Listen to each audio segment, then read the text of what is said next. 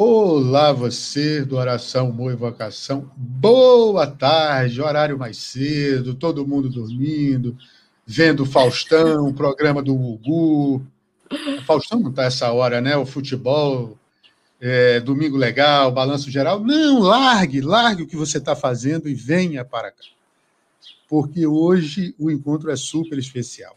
Inclusive, ela estava fazendo exercícios segundo aí, eu, eu tinha visto. A moça Tava que é fit, desde quando. Moça que é fit, né? Primeiro, ela levanta 5 quilos por dia, todo dia, de manhã cedo, né? Dizendo. E os 5 quilos falantes, pelo menos. Eu acho que está mais que isso já, né? Ele está quase 14 quilos, na verdade. Pois é, já levanta então, quase uma já... botija de gás. Pois é. Pois é. E, enfim, cara, tinha que estar tá perto e finalizar com ela, porque ela já é, é, conhecida. Como é que é o nome da tua mãe mesmo, Lê, que eu esqueci? Minha mãe, Denise. Filha da dona Denise, em Cruzeiro. Ela é conhecida como mãe do Joaquim e da Zélia. E de ela é tá conhecida. Tá chegando do... aí? Ah, tá. E olha, minha barriga. Tô quase que parindo isso? já. A Mariana está aí também, dona Mariana. Mariana Rodrigues. Que alegria, enorme aqui. Aí ela falou que alegria. Mãe do Joaquim, da Zélia. É menina ou menina? Ah, vou fazer uma surpresa daqui a pouco. Ah, tá. Eu pensei que era... Enfim, e mãe de um terceiro que, que está vindo. Ela ficou conhecida, já, já, já andou muito o Rio de Janeiro com a bizinha que ela tinha. Né? Já foi já, já andou muito, já foi rebocada, já foi. Nossa, Ai, e tinha uma paciência de Jó no trânsito. Enfim, ela é inspiração para um monte de gente. Eu pedi, gente, pessoal, a gente sempre bota alguém no final aqui. Tem muita gente com medo de entrar ou porque tem vergonha, ou porque disse: Não, eu não conheço, eu sou muito fã dela. Ah, olha aqui, ó, a Natália Sorriso aí. Boa oh, tarde, né? Admiração total pela mulher incrível que é. Ah, a produção, Natália, é da, Natália é da produção. Inclusive, ela, enfim, o, o, o, produtor do Casal 20 está tá de folga. É, conhecida, peraí, falei da Bis. Quando eu a conheci a primeira vez, ela falou para mim que ia ser presidente do Brasil né? Verdade. Inclusive, isso estava anotado. Não, Mariana, ela não vai contar para a gente aqui, não, não adianta. Mas olha lá no Instagram que ela vai dizer. É, ela está perguntando se vai ser um menino. É, presidente do Brasil, formado em relações internacionais, tem mestrado do Vaticano, é assim com o Chico. Né? Ou não? Quem me dera, quem me minha, dera. Minha, minha mãe conhece ela como a menina que o Papa Francisco casou. A minha mãe uma vez estava numa roda de conversa. Pois é. A minha mãe uma vez estava numa roda de conversa, aí eles falando do Papa, aí caiu na onda, o assunto foi o Papa Francisco. Aí minha mãe eu, passando assim no quarto, aí ela grita: Gabriel, vem cá. Tu não conhece aquela menina lá que o Papa casou? Aí fica todo mundo olhando para mim, aí lá eu tenho que contar a história. É. É, é, é, é, de como foi, de como depois você me falou que foi, isso eu vou te perguntar. Mas todo mundo me pergunta. E eu também tirei uma casquinha da fama, né? Gente, eu conheço. Ó. Ela é assim, e é assim com, com o querido emérito Bento XVI também, que já mandou Amo. cartas, inclusive, para ela. Amo. Uhum. Ou eu estou mentindo? Amo, já é verdade, verdade. Já tive essa É verdade. Inclusive, eu, tô, comprei, eu comprei uma camisa dele, ele segurando aquele copão de cerveja. Olha, só outra presença, Laís Regis. Só amigos maravilhosos ah, nessas Laís, entrevistas. querida. Laís, queremos você aqui, a melhor design de interiores é do movimento dos chocolates. É verdade. É, e agora está trabalhando, eu esqueci, é, também esqueci de colocar no afã aí do, de, de aprontar as coisas, é numa organização na, é humanitária. Se chama Mercy Ships, é uma organização que oferece cirurgias gratuitas na África. Então, cada ano nós vamos para um país diferente na África, com o hospital já pronto no, no navio, e fazemos operações que são muito necessárias, que infelizmente ainda tem muitos países em quais operações é, muito simples não podem ser realizadas, se as pessoas não têm nenhuma segurança é, sanitária para fazer as operações e são, são operações que realmente salvam vidas, mudam vidas de ortopedia, enfim, de grandes tumores, a pessoa está sufocando às vezes um tumor, sabe aquele que no Brasil a gente ainda vê algumas vezes aqueles tumores de falta de iodo, né? E lá uhum. tem muitos e muitos países da África, e esse tumor pode chegar. Teve um que a gente operou que o tumor estava com 14 quilos, ele estava quase sufocando, é, e tem vários casos assim, enfim, vários tipos de operações. E eu trabalho com a cooperação internacional dessa, dessa organização humanitária. E mas você não chega aí para o local, não? Não, ainda não fui, porque quando eu comecei a trabalhar já estava grávida do, do, Joaquim, e aí quando eu voltei a trabalhar veio a pandemia, e aí estou grávida de novo, então, mas eu, eu gostaria de ir sim, algum dia. Gostaria de sim. Entendi. Então, vamos começar então falando do lado profissional. Uma menina de cruzeiro que já rodou o mundo inteiro, não foi rima isso, né? E, e na adolescência resolveu meter a cara e ir para a Alemanha, para a Argentina, se eu não me engano Aprendeu, uhum. gosta de aprender idioma, já deve estar bem no 15, né? Porque a última vez que a gente falou, você tinha aprendido sete. Uhum. É, ah, ainda está no sétimo ainda. Ainda estou no sabe sétimo. Fa sabe falar é, alemão, português, francês, espanhol, inglês, italiano. Ibernês. Entendo, Isso, na é verdade. verdade. me nego a falar, mas entendo. É obrigado a entender, né? Se não é, entender, é. também não dá certo. Moro aqui. Enfim é, fez isso tudo, voltou e resolveu fazer relações internacionais. Tá, você passou na UFRJ. A pergunta que eu sempre faço a todos, Laís, é, Nath também sabe, o que te levou a essa faculdade? Eu lembro que a primeira faculdade que eu fiz TI, uma parte eu fiz no Rio, Sim. e no mesmo polo que eu estava tinha RI. Sim. E eu falava, nossa, isso é legal, né? O cara estudar, enfim, não fazia a menor noção, tinha 17 anos do, do que era. E o que levou aquela menina do interior de São Paulo? Aliás, eu vi você correndo aí com 19 graus, achando ótimo, calor, né? Aqui está fazendo tá 22, eu estou correndo de frio. Olha só. Não, Agora deve estar uns 17, eu tô, eu tô suando, sem brincadeira, eu tô morrendo de calor. Nossa senhora. Ah, Letícia, você tem que passar uns três meses aqui no Brasil, pelo pois menos é, de dezembro a fevereiro para acostumar. muito, cara, assim, é impressionante. Eu nunca pensei que fosse sentir calor nessa temperatura. Costuma, Deus me livre de frio. Eu tô com a saudade do Rio de Janeiro do Acre, que você nem imagina, que eu tô no tá interior vendo? de São Paulo, perto de Campinas com a minha irmã aqui, Deus me livre desse frio. Mas, enfim, aquela menina lá no interior de Cruzeiro chegou e disse: Eu vou fazer relações internacionais. Chegou para a dona Denise, do seu pai, que Deus o tenha é, e falou: pai, eu vou fazer relações internacionais. Aí viram os dois e dizem: minha filha, isso dá dinheiro? Você ouviu essa pergunta? Ouvi, com certeza. O que, que é isso? Por que não medicina? Por que não engenharia? É, sabe, eu já tinha prestado medicina no, no Brasil, tem esses é, vestibulares seriados, né? E eu tinha prestado em Juiz de Fora, estava com uma nota assim que promissora para entrar de Fora medicina e fiz o cursinho para medicina, mas o que aconteceu? Eu fui para uma feira é, vocacional na USP com a minha escola na época. E lá nessa feira eu fui procurar o curso de medicina, porque eu me interessava muito na época. A medicina até hoje me interessa, eu leio vários livros de medicina, meu marido estuda medicina, enfim, eu sou uma curiosa da medicina. E aí eu fui e de cara um professor que estava lá na, na, na, feira me desencorajou, porque ele falou: olha, medicina você tem que estudar 10 anos antes de você trabalhar, antes de você ter a sua vida. E eu ficava, meu pai, eu vou estudar 10 anos da minha vida, ficar estudando antes de eu trabalhar. E eu tinha essa vontade de trabalhar, sabe? E aí acabou que eu fiquei meio desencorajada, assim, quando eu vi também a, a grade de medicina. Mas eu falei, tá, vou pensar. E andando por ali tinha relações internacionais. Eu já era muito interessada em política, já era muito interessada em história. E acabou que eu comecei a conversar com um dos, com um dos estudantes que estavam ali na, no stand, né? E ele me mostrou a grade, era tudo que eu gostava, sabe? Era história internacional, história do Brasil, economia, política. E eu falei, cara, esse é o curso para mim, sabe? Gostei muito da, da área, gostei, eu comecei a perguntar quais áreas poderiam eu poderia trabalhar, e uma delas era diplomacia, e eu queria muito na época ser diplomata, muito mesmo. E acabou que eu decidi tentar, sabe, estudar, é, estudar para ser diplomata. Depois eu mudei um pouco a minha, a minha opinião assim sobre a diplomacia durante a faculdade, Mas foi maravilhoso, assim, me deu todas as ferramentas que eu preciso para o dia de hoje. Todas as ferramentas. O Joaquim está querendo participar da entrevista, estou ouvindo. Não, nem é ele, é o vizinho. ele está dormindo já. Ah, tá.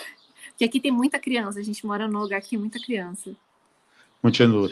Foi, eu pensei Não, que era e aí eu comecei a estudar e realmente assim foi maravilhoso eu ter feito esse curso, porque me deu todas as, as ferramentas que eu precisava para para, enfim, realizar os meus sonhos, que era é, viver no exterior, que era, é, enfim, ter essa, essa acesso a outras culturas e poder trabalhar e ter esse contato com outras culturas. Então, foi ótimo ter uhum. estudado. O Rio de Janeiro foi porque eu morei em São Paulo no ano antes de eu prestar vestibular, e apesar de eu ser paulista do interior de São Paulo, eu não gostei de morar em São Paulo capital, era muito cheio, era tudo muito cheio, metrô qualquer hora do dia era lotado, era muita gente, muito aquilo me dava uma claustrofobia, sabe? E aí eu decidi para o Rio, porque eu já tinha uma, eu tinha uma tia lá, e eu achei uhum. que o Rio era um pouco menos lotado, apesar de ser a capital, né? Do estado do Rio, e a minha cidade fica entre Rio e São Paulo, então é o mesmo horário de distância eu Sempre eu lembro de você, eu, passo, eu tive lá na tive lá na pandemia, porque eu tô, eu moro lá, mas aí vim para cá, enfim. Sim. E aí fui três vezes lá durante esse tempo, e aí sempre passa em cruzeiro. Eu lembro, e a minha mãe fala: a tua amiga que o Papa casou é dessa cidade, não é, Gabriel? Eu disse, pô, mãe, já é a décima vez que a gente faz esse percurso, e a senhora me pergunta isso aí. Mas, enfim. É, sempre, a gente sempre lembra de, de você. Sim. Então, porque a minha, a minha, cidade é no meio entre Rio e São Paulo. Então, para a gente seria ideal ou Rio ou São Paulo, né? Meu pai fez uma pressãozinha aí na, para escolher entre Rio e São Paulo, para que eles pudessem me visitar, eu pudesse voltar para casa. E acabei escolhendo o Rio, estudei muito e passei, graças a Deus. E comecei a faculdade em 2010, 2010 no segundo semestre. Entendi. Aí, Lê, começou. Você fez, você Sim. terminou. Beleza, você escolheu RI. Até você terminar, você tinha no, seu plano ainda era ficar no Brasil ou perto de você terminar? Eu lembro muito também que você enfrentou uma dificuldade no seu TCC, porque a gente sabe que faculdade federal tá cheio da galera, né? Mais vermelha, assim e tal. E seu plano ainda era ficar trabalhar no, no Brasil ou, ou, ou o fato de você ter ido à Itália, passado aquele tempo, você voltou e apresentou o TCC, te mudou isso? Ah, então, eu já. O meu sonho era ir para a Itália, sempre foi morar na Itália. Assim, desde a primeira vez que eu fui para a Itália, meu sonho era morar na Itália. E, e, eu fiquei com aquilo como um sonho, né? E, e eu comecei a trabalhar na Shell no quarto semestre da universidade. E eu tinha uma carreira muito promissora lá, então até hoje eu tô com, eu, eu fico eu tô em contato com o meu ex-chefe, com os meus ex-colegas, a gente teve, tem uma ótima ótima relação, meus amigos, me viraram meus, minha família, assim, é, parte da minha família. E, e eu tinha uma carreira muito promissora na Shell, eu, eu recebi um, um prêmio, é, uma oferta de fazer um trainee bem promissor e e aí eu, eu falei, poxa, é, o bom é que eu tenho um emprego com 22, 21 para 22 anos, um bom emprego, nível gerencial e tal. O ruim é que talvez eu nunca possa realizar esse sonho de ir para a Itália, né? E aí, é, mas ainda ficava na minha cabeça, a Shell tem muitas, é, tem, provavelmente eu teria ido para os Estados Unidos, para Houston, para o Texas, que uma da, das partes maiores da Shell no mundo é ali, ou na Holanda. E são dois países que, sinceramente, eu não tenho muita vontade de, de morar, não. Nem Estados Unidos, nem a, nem a Holanda. E aí é, eu fiquei meio assim, poxa, tudo bem, né? Vamos, seja o que Deus quiser. E quando eu fui para a Itália em 2014, é, antes de eu assumir esse cargo na Shell, porque era minha, minhas últimas férias, eu chorei muito, porque era para mim como, poxa, eu nunca vou realizar esse meu sonho de morar na Itália, né? E eu já te queria muito trabalhar para a igreja, porque você lembra que no Rio eu, eu, assim, todos os dias fazia voluntariado com a igreja, todos os dias eu tinha alguma coisa, ou do Focolare, ou do da Crisma, ou, enfim, ajudava em diversos grupos. E eu queria muito que aquilo se tornasse a minha vida totalmente, sabe? Porque eu passava 8, 10 horas no trabalho e o resto era para o voluntariado. E eu queria que, que o trabalho para a igreja se tornasse minha vida, assim, se tornasse minha vida profissional. E aí, quando eu fui para Itália, eu fiquei muito triste, mas eu falei, é, Deus, se, se, tem esse desejo no meu coração, ou tira esse desejo do meu coração, ou abre as portas para que eu venha, e enfim. E olha, no mesmo dia eu tive uma resposta, me ofereceram um estágio lá na Itália. É, E aí eu falei que ia pensar, que ia ver como é que ia fazer na Shell. E quando eu voltei para o Brasil, estava na época das eleições de 2014, e a presidente na época tinha feito alguma coisa assim que, que prejudicava a Shell muito com a questão do petróleo, por, pelas, pelas eleições presidenciais, e acabou que a minha vaga foi suspensa por alguns meses. Então, assim, o, a, o meu, eu lembro que meu chefe ficou super triste de dar a notícia: olha, você vai ter que esperar quatro, cinco meses para começar a trabalhar de verdade como nesse outro cargo. E eu fiquei super feliz, porque para mim eram os quatro, cinco meses que eu queria para livres para ir para Itália e realizar meu sonho e ver como é que era a vida lá, enfim, com mais, mesmo que sejam quatro, cinco meses para ver como é que era a vida lá todos os dias, né? E aí, super feliz, organizei tudo para ir para Itália. É, fui e fiz esse estágio lá uns, alguns meses e queria ficar. Então, mesmo eu querer, mesmo a Shell me oferecendo um emprego e tal, eu que é, quis, quis ficar, quis assim pular no escuro, dei um, dei um salto no escuro. É, e foi, foi uma loucura, porque a minha família inteira não me apoiou de jeito nenhum. Todo mundo achou que eu era maluca, porque eu tinha um salário na Shell, assim, enorme, um salário ótimo, maravilhoso, com todos os benefícios que vocês podem imaginar. Tinha minha moto, tinha minha casa própria no Brasil, tinha tudo. E larguei tudo, tudo, absolutamente tudo, para virar babá na Itália e fazer mestrado, né? Que eu comecei a fazer o mestrado lá. Dividir quarto com uma gen numa casa alugada. então todo mundo achou que eu fosse louca, né? Mas no final, olha, foi. Eu tava super feliz, tava super certa daquilo que eu queria, sabe? Super certa mesmo. Nunca me arrependi desse passo. E deu tudo certo no final. Depois que eu acabei o mestrado, é, eu comecei a trabalhar no Vaticano e ali tinha realizado meu sonho, né? Pensava em trabalhar a vida inteira lá. E é, saí por opção minha para me casar e construir a minha, constituir a minha família aqui na Suíça. Uhum. É, falamos aqui, você falou então muito, e dentro desse seu discernimento, dentro desse discernimento não, dentro desse seu caminho profissional, você falou que queria muito trabalhar para a igreja, Uhum. enfim, era um sonho e tal. Você já ia discernindo o que queria da sua vida, falando agora da vocação mesmo em si? Sim, porque para mim era era a minha vocação era servir a igreja, sabe? E eu tinha encontrado uma nova vida em Jesus, assim, uma vida que me dá me dá até hoje sentido, me dá motivação, me dá que, que me enche a minha vida, assim, né? Que, que é o sentido, é a coisa, o que é de mais importante na minha vida. E comecei a sempre ter dúvidas vocacionais, mas isso já vinha desde a adolescência, eu tinha as minhas dúvidas. Eu, eu lembro da primeira vez que eu falei sobre virar religiosa e tal, eu tinha uns 13 anos, 13, 14 anos. E só que eu era muito confusa, muito confusa na minha família, não tinha muita, não tinha nenhum, na verdade, exemplo de matrimônio cristão, assim, matrimônio católico. Meus pais não viviam a fé, minha, nenhum dos meus tios, nenhum dos meus primos. Na minha família, eu acho que eu fui assim a primeira a ter um casamento realmente católico, aberto à vida, etc. E a última, na verdade, nem, ninguém mais depois de mim casou como como eu casei, enfim. E e acabou que, que eu ficava muito confusa, sabe? O que é a minha vocação? Eu quero amar Jesus, mas será que servir a Jesus com uma pessoa, que servir Jesus com um homem, com um marido é possível?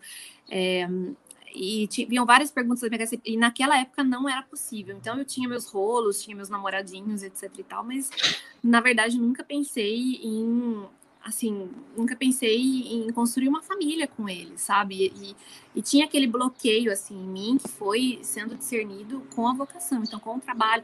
Na vida profissional, eu sempre me encontrei muito, sabe? Eu sempre, porque o trabalho é uma coisa que você planta e você colhe. Então, trabalho, cara, você vai, você resultado e é uma coisa objetiva, na maior parte das vezes, né? E na, no relacionamento, numa vocação, é, não, não sempre é uma coisa objetiva. Tem a outra pessoa, tem um, um outro universo com quem você está se relacionando, a família, a cultura, a história, a, que é um, um homem, não, eu sou uma mulher. Não vai, não vai ser, não vai ser algo assim. Todo mundo, todo mundo tem aquela visão meio de filme conto de fada, né? É, Sim. E, e, não é assim na realidade, né? Tem as dificuldades, tem as diferenças e, enfim. Mas aí você falou então que pensava em, em, já pensou nessa vida religiosa. Eu lembro que antes da jornada, sim. antes da jornada, você, e durante a jornada você me contou que teve na França, fez as experiências, né? Aquela Foi dois dias que a gente teve. Ah, sim, na, na Espanha. França também, na França também, é. sim, sim.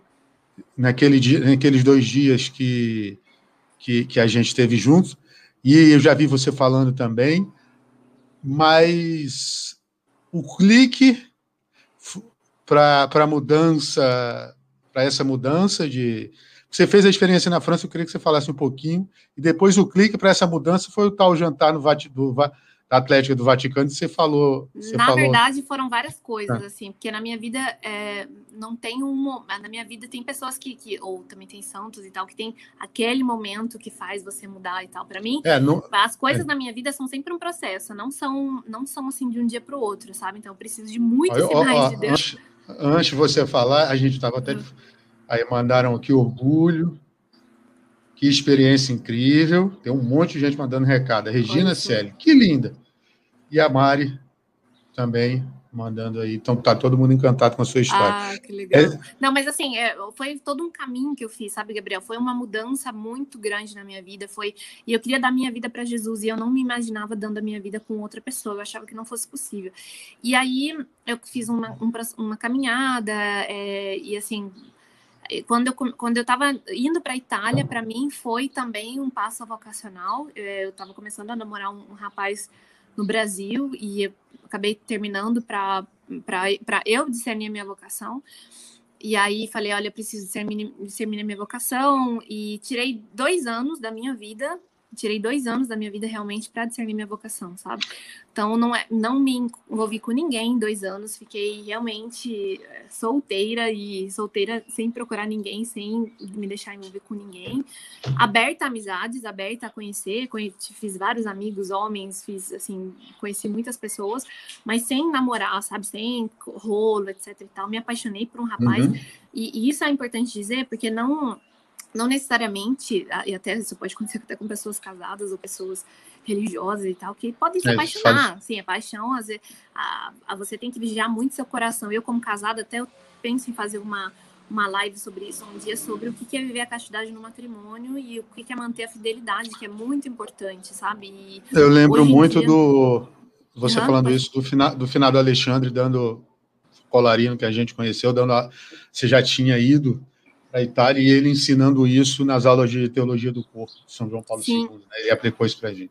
Exatamente. Então, Você assim, não... é, eu estava discernindo minha vocação, me apaixonei por um rapaz, mas eu não falei para ele porque eu precisava decidir, eu precisava discernir minha vocação, sabe? E, e a gente era amigo e tal. Mas aí ele também estava discernindo a vocação dele, eu não falei nada, também fiquei, fiquei na minha rezava, e eu ficava com esse coração um pouco dividido, e eu tinha um, um, um diretor espiritual na época, ainda tem, mas é um outro. E, e, enfim, não disse nada e acabou que esse rapaz entrou no seminário e hoje tá para ser padre agora, acho que esse ano vai ser ordenado padre. E, e acabou que, assim, quando ele, ele entrou no seminário, eu falei, então tá, eu acho que, que realmente fiz a coisa certa de não dizer, de não confundi-lo, de não colocar, sabe, outras coisas na, nesse discernimento que já é difícil, discernimento vocacional. E acabou que que eu comecei a, a, fazer outras experiências. Eu fui para o Carmelo na Espanha, fiquei uma semana e meia lá no Carmelo na Espanha, amei a experiência porque eu amo o silêncio, amo. Eu sou uma pessoa extrovertida, mas eu também amo viver o silêncio. Para mim, para eu ter toda essa energia que eu tenho de apostolado, eu preciso do meu silêncio, sabe? E aquilo que eu vivi no Carmelo, que era silêncio, e quando era para falar, você falava e falava e falava e falava e se agia, e se sabe, missão, etc. E no Focolare também. Então, o que, que aconteceu? Eu comecei a discernir entre, focolar, entre a vida do, da Focolarina e a vida do Carmelo. Só que marquei a minha entrada no Carmelo, tudo para fazer o noviciado, porque eu falei, ah, eu vou, vou fazer o noviciado e vou ver o que, que é. Marquei a minha entrada, só que o problema era o visto. Tinha uma, não tinha nada a ver com a religião. O problema que eu tinha foi um problema burocrático para entrar no Carmelo, porque o consulado era na Espanha e eu não poderia ir da Itália para a Espanha porque eu estava tipo sob a ah, na época não tinha cidadania nem nada, então estava é, sobre essa responsabilidade da Itália. Não poderia ir para a Espanha diretamente, teria que voltar para o Brasil, fazer todo um processo de, é, de, de, de, visto como religiosa. E para a Espanha eu não tinha dinheiro, eu tinha largado tudo para ser babá, minha família não tinha condições de me ajudar. E foi isso. Aí eu comecei a falar com as focolarinas. Ah, então eu vou entrar no Focolare. E na, na época em Roma eles estavam abrindo uma escola para focolarinas. Eu falei, ah, eu quero entrar, quero ser na. Fiz todos os encontros, participei durante um ano e meio dos encontros das, das é, vocacionadas ao Focolare. Fui no retiro das focolarinas em, em Lopiano. E aí, lá no Focolare, isso tudo acontecendo junto, né? Aí, tu, poxa, não consegui entrar no Carmelo. Ok, vou, vou seguir a vocação do Focolare. Talvez seja um sinal de Deus, né, para seguir a vocação do, do Focolare. Aí fui, é, o Focolare não conseguia me colocar na escola, porque a escola atrasou, é, por motivos burocráticos e tal, e eu não conseguia ficar na Itália sem um contrato de aluguel. E para assinar um contrato de aluguel, tinha uma gente com quem eu morava, a gente morava numa caseta gen, que precisava que eu assinasse e me comprometesse com esse aluguel por um ano. Então, assim, fiquei sem casa, sem, sem jeito. Uma né? sinuca de bica. Sim, uma, uma, sinuca de bica. Não tinha como entrar no Focolare, o Focolare estava fechado, a gente tipo, ia abrir, acho que em dezembro, e isso era, abri, era março, e não tinha ninguém para me ajudar de para eu ficar na casa deles sem, é, sem assim, fica, fica uma, um alojamento temporário na época. Eu acho que era, eu acho que era entrada de férias na Itália, alguma coisa assim, que ninguém tinha como me acolher, todo mundo ia estar fora e tal por esse tempo todo. Aí eu falei, putz, eu fiquei super revoltada, sabe, Gabriel? Super revoltada com Jesus ainda, porque eu falei, puxa, Jesus, realmente esse lado homem, verdadeiro homem, verdadeiro Deus, é verdade, porque os, dizem que os homens que enrolam as mulheres para casar, né? Eu tô aqui querendo entrar, querendo dar a minha vida e sendo enrolada, sabe? E acabou que, que fui para França, assim, super. Eu tava num, num limite, assim, tava dois anos. E eu sou uma pessoa que, você sabe, eu gosto de fazer as coisas, eu gosto de fazer agora, assim eu não deixo nada para depois. E eu fui para a França e estava assim, poxa, Jesus, eu quero fazer, eu quero entrar, eu quero, sabe, quero tomar um, mesmo que não seja a minha, a minha estrada, quero dar uma entrada, assim, quero, quero dar um passo. Eu tô cansada de ficar nesse limbo entre vida religiosa e, e, namorar eu não queria, já tinha decidido que eu não queria, porque, enfim, achava que era impossível viver uma vida de santidade, achava na época que era impossível viver uma vida de santidade com um rapaz, e acabou que, que que assim, é, fui, rezei bastante, e uma semana depois eu conheci o Luca. E aí, quando eu conheci o. Deixa eu tirar aqui que tá acabando a guia. Não sei se você vai conseguir me ouvir ainda. Você tá conseguindo me ouvir? Bem. Sim, tô, tô, tô, ah, tá. tô sim. Vou colocar aqui a bateria. E, e acabei conhecendo o Luca. E quando eu conheci o Luca, tinha alguma coisa de especial nele, sabe? E, e foi impressionante porque fazia dois anos que eu não me interessava por ninguém do jeito que, eu, que ele me interessou, assim, sabe? Foi como, foi como a galera, é, as meninas, a, as gêmeas Olsen, você sabe que aqui no Brasil, Sim. você conhece elas, existem uhum. as gêmeas Olsen do movimento dos focolares, uma delas está aqui, que está tá participando da, da, da, primeira, a Marina está aí, mandou um recado para você. Ah. É, obrigado, Letícia, e a Mariane também deve estar tá por aí.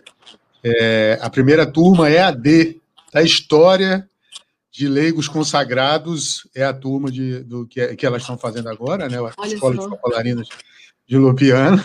Ela está uhum. rindo aqui, mandou uma mensagem rindo aqui agora. E elas falar, falando desse sinal, né? É, olha, a Mariana chegou aí agora. Letícia, sempre bom te ouvir. Ah. É, e aí a gente estava falando, vem falando, sempre as pessoas falam, a gente precisa de um sinal. Mas não é um sinal. Ontem a, a, a, Branco Nacional aqui do Brasil falou comigo também, a Narinha, a Iranália, aí disse: é um outdoor, um neon bem grande, assim, dizendo: olha, Deus, esse é o sinal. Eu fiz é. até uma piada que eu participei do encontro de possíveis agora online, do, do, do Focolare, e aí a gente estava no grupo, eu falei, pô, eu, tô, eu, eu já tenho até uma, uma certeza. Mas eu queria uma confirmaçãozinha. Por isso que, pô, Kiara teve a luz quando eu estava indo comprar leite, né? Eu falei, gente, eu agora eu estou indo comprar leite todo dia. Tava, eu, eu falo isso no, no, grupo. O pessoal fica, fica rindo e tal. E eu falei, aí me perguntaram outro dia, foi até a Regina, a Regina Celi, e aí, Gabriel, tá indo comprar leite? Eu disse, estou indo a pé agora, porque de carro não deu certo, não. Ainda não consegui ter a confirmação, mas acho que, que, que, deve ser isso mesmo que eu entendo. E aí eu vou te perguntar: você falou muito de amizade. É possível a amizade entre homem e mulher? Eu acredito que sim, sinceramente, eu acredito que sim, precisa da graça de Deus e de prudência, como sempre na vida. E eu acho que precisa uhum. até entre, entre mulheres mesmo, ou entre homens, precisa sempre da prudência. Eu acho que a prudência é uma coisa assim que hoje em dia a gente não, não, não, não ensina, não se aprende, foi uma coisa que eu fui aprendendo ao longo dos anos. E, e, é um caminho pela santidade, sabe? É um caminho que a gente vai fazendo juntos. E eu acho muito possível, assim, fazer amizade, mas com essa, com esse vigiar no coração, sabe? Vigiar no coração é, e, e, a verdade, colocar sempre tudo, todos os nossos relacionamentos diante de Jesus. Para mim, eu acho que, que isso foi o giro da, da, o clique da chavinha, assim, a chavinha clicou foi quando eu coloquei tudo da minha vida diante de Jesus, meus pecados, as minhas virtudes, e, e ele vai trabalhando e vai se mostrando, sabe? Então, que todos os dias mesmo eu penso com muita frequência: Jesus, tem alguma coisa que eu não estou colocando na sua presença, sabe? Tem alguma coisa que ainda precisa é, ser redimido, tem alguma coisa que ainda precisa ser salva. E eu acho que, que essa é a chave de tudo, sabe? Na, em todos os, os nossos relacionamentos de trabalho, pessoais, entre, entre pessoas do mesmo sexo, entre pessoas de sexos diferentes. Então, é, isso é bem importante. Uhum. Deixa. E agora, pessoal, como eu falei ontem, ah, do sinal, eu queria essa... falar uma coisa sobre o sinal de você que você falou. E mesmo Sim. Deus dando todos os sinais, eu acho que a gente nunca vai estar 100% seguro, assim, 100% com a certeza. E agora esse é meu filho, daqui a pouco eu vou lhe dar um pouco de leite para ele. E a gente nunca vai estar 100% seguro. Então, é, essa é a liberdade do homem, né? Eu acho que essa é o, a chave também do livre-arbítrio. Eu lembro que até o dia, até o casamento estar tá consumado, o meu casamento, matrimônio está consumado, eu me sentia livre para ir embora, sabe? Assim, me sentia livre para não quer, assim, não quero, assim, entendi agora no altar diante do, mesmo que o Papa estivesse ali na minha frente, se eu entendesse naquele momento que não era a pessoa para mim, eu não era a minha estrada, eu não teria nenhum problema em dizer que não. E eu sentia muito essa liberdade, sabe? Mesmo Deus dando sinais, vou dar alguns sinais aqui para você quando eu conheci o Luca. Ele me interessou, mas eu fiquei bem prudente, eu fiquei bem assim, ah, não tô discernindo minha vocação, tô, sabe, quem sabe aí a, a escola dos, dos focolares ano que vem vai rolar, vou esperar e tal. Mas ele me interessou, sabe? Então eu comecei a, a, a ver. Que, eu perguntei para coloquei na presença de Deus, falei, olha, eu gostei muito desse menino, assim, me, me chamou a atenção, porque ele é uma pessoa muito calma. E assim, hoje é uma coisa que até me irrita nele, que ele é uma pessoa muito calma, muito, muito calma, e ele passava essa calma, assim, essa prudência, essa ele pensa mil vezes antes dele falar uma coisa, ele não gosta muito de falar em público, ele gosta de falar, assim, entre duas pessoas sempre. Nossa, parece muito meu avô, parece muito meu avô. Muito assim, e aquilo me chamou muita atenção nele, porque. Opa, peraí, deixa, posso dar um leite para ele rapidinho aqui? Ô, pessoal, ao intervalo agora, viu? Intervalo. Daqui a, intervalo, daqui a pouco ela volta. Já volto, rapidinho, só dar um leite para ele aqui. Né, nossa, eu não tenho nenhuma música para pôr aqui, nem vou pôr música também, porque o ECAD vai me tomar. É...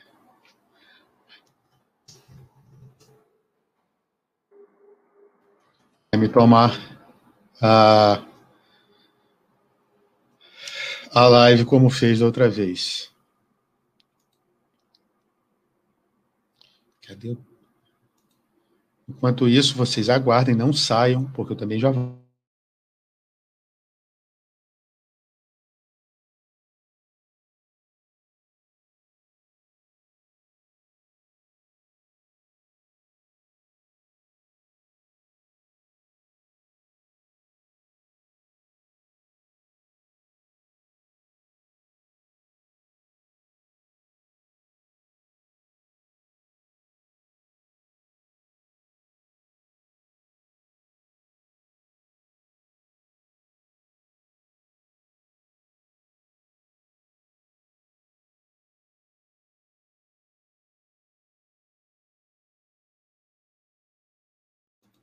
É isso aí, Mariana. Agora vamos para os comerciais. Estamos nos comerciais. Vamos ver se a gente consegue manter esse número aí de seis, pelo menos até ela voltar. Ô, Laís, se você estiver por aí, dá uma respondida no, no, no, no WhatsApp, por favor, que eu te mandei. Voltei, pessoal. Desculpem a pausa aí. Mas estava falando sobre os sinais. Alô, né? Só um minuto. Alô, Pampers, pessoal aí, né, é, sei lá, esses leites aí de patrocinem a gente agora também, viu? Pois é, tem que patrocinar. O meu é leite de vaca que vem direto da fazenda, aqui, que na Suíça é muito comum, mas que eles, se eles quiserem patrocinar, tô aí muito feliz. Uhum. Mas estava falando para você sobre sinais, né? Que apresentei para Deus, mas estava muito assim. Realmente ele tinha me causado uma impressão muito forte. E eu não tinha WhatsApp, nada dele, número dele, né? A gente não trocou número nem nada. A gente se falou durante o jantar, esse jantar do, do, do trabalho. E quando eu fui lavar a mão no banheiro, quando eu fui no banheiro, tava lavando a mão, ele ele tava no, no mesmo. É, na Itália tem aqueles banheiros assim, que o homem e mulher e os onde você lava a mão a pia é no mesmo lugar. É incomum. E aí, quando eu saí do banheiro, ele estava ali lavando a mão e a gente começou a conversar. Ele falou, eu perguntei de onde que ele era na Suíça, que eu tinha visitado já a Suíça duas vezes. E ele falou que era de Berna. Eu falei, ah, eu não conheço Berna, mas é, me falaram que é muito bonita. Ele falou, ah, sim, é uma cidade muito bonita e tal. Aí eu falei, ah, a gente começou a conversar. E depois a gente falou, ah, depois a gente, a gente se vê no trabalho, com certeza. Ele falou, ah, tá bom, se vê. E aquilo ficou assim marcado para mim. E no dia seguinte, a gente sem ter contato nenhum, a gente se encontrou numa outra cidade, por acaso, na praia, sem ter, sem um saber que o outro ia estar na praia, sabe? Aí ele mandou, você vem sempre aqui, né? É. aí, aí eu, eu só estava conversando com uma amiga e eu falei, nossa, aquele menino me causou muito uma impressão assim, mas não quero criar expectativas nem nada, né? Vamos, é, vamos deixar acontecer o que, que, que vai acontecer e tal. E aí, quando eu vejo, ele tá passando na minha frente, assim, na praia, sabe? E aí a gente juntou os grupos, eu tava com a minha amiga, ele tava com os amigos dele da Guarda Suíça também. E passamos a tarde inteira conversando. E eu ainda fiquei assim, nossa, mas será? Que, como que é esse menino? Comecei a conversar, comecei a conversar, mas estava muito com o pé atrás, assim, sabe? Porque ele era bonito, alto, jovem. Eu fiquei assim, hum, desse menino deve ter namorada, ele era quietinho, assim, deve ter namorada, ou deve ter algum rolo, alguma coisa assim. Bem desconfiado ou não deve ser muito católico praticante, porque até esse ponto eu já tinha conhecido outros guardas suíços que, assim, católico só de nome. E aí falei, e aí, é, pois é, tem, tem de tudo aqui na Suíça, né? A gente tá pelo salário? Da religiosidade. Que é? Tá pelo salário, então? Pela experiência militar, tantos vão, pela experiência de morar na Itália e ficar dois anos lá, enfim. Mas agora, agora são poucos, assim. Naquela época, teve uma época que foi um pouco difícil. Aí, quando a gente estava voltando da praia, eu fui fazendo a minha entrevista com ele, né? Ah, mas você vai na missa porque você gosta, você vai na missa porque é obrigado na, na Guarda Suíça? Você se confessa? Você reza o terço? Comecei já, e assim, eu tinha, um, eu, tenho, eu tinha um modo de perguntar as coisas sem ser direto, sabe? Então eu fazia uns comentários. Ah, como que você pensa sobre isso? Como você pensa sobre aquilo, sabe? E aí, nossa, tinha todas as depois, no, no, no, final disso tudo, você não pediu para ele passar no RH, não? Né, pois é. quase, quase, né? Pois é. E assim, depois disso, ele respondeu todas as perguntas de uma maneira satisfatória para mim. E aí é, ele começou a falar que ele era o mais velho de cinco filhos. Eu falei, nossa, eu também sou a mais velha de cinco filhos. E ele falou, ah, mas quantos irmãos e irmãs você tem? Eu falei, ah, eu tenho três irmãs e um irmão. Ele falou: Ah, eu tenho três irmãos e uma irmã. Tipo, completamente o, assim, simétrico, sabe? Eu falei, nossa, e eu tinha muito valor, eu tenho ainda muito valor numa pessoa, assim, nos filhos mais velhos, porque os filhos mais velhos normalmente têm mais responsabilidade e tal, sabe? E eu ficava assim, ah, vê, ele, tá, ele é o filho mais velho, então pessoa de responsabilidade, família e tal, né? E, enfim, comecei, muito inteligente, muito, conversava com ele, era muito inteligente e tal. E aí fomos construindo amizade, sabe? E, e, esse dia a gente trocou telefone e começamos a conversar. E eu sempre com o pé atrás e rezando, sempre com o pé atrás e rezando. Ah, mas é, não é? Porque para mim, Gabriel, tipo, o Vaticano é um mundo muito pequeno. É uma pior que cidade pequena. Então, eu não queria começar a namorar alguém e depois terminar e depois todo mundo do Vaticano saber que a menina dos museus, até o Papa, namorou aquele guarda suíço e não deu certo e continuar vendo ele no trabalho, sabe? Que para mim isso seria muito constrangedor de namorar alguém e, terminar ou dar ruim alguma coisa e deixa, continuar deixa só te, pessoa. Uhum. Deixa eu só te fazer uma pergunta. Você baixou algum aplicativo para entrar ou não? Aqui não. Você só clicou no link e entrou, né? Só cliquei e entrei. Oh, Tá, não, é porque estão me perguntando como é que usa aqui, as pessoas que estão vendo aqui, e aí é só para dizer, não precisa baixar aplicativo, não. Não precisa, não. Enfim, continu continuando. E aí a gente foi construindo uma amizade, assim, sabe? Todos os dias a gente conversava, é, se via no trabalho e tal, e eu ficava sempre bem receosa de começar um relacionamento é, com alguém no mesmo ambiente de trabalho e, e, e, continuar vendo a pessoa dando certo ou não, sabe? Graças a Deus deu certo, mas sim, se, se não tivesse dado certo, seria bem constrangedor para mim. É, de encontrá-los frequentemente no trabalho, em várias situações, enfim. E acabou que. É você... É, pode, pode falar. Não, pode continuar, continuar. Acabou que. Não, e acabou que a gente foi construindo essa amizade e outra coincidência, né? Que, que foi muito engraçado.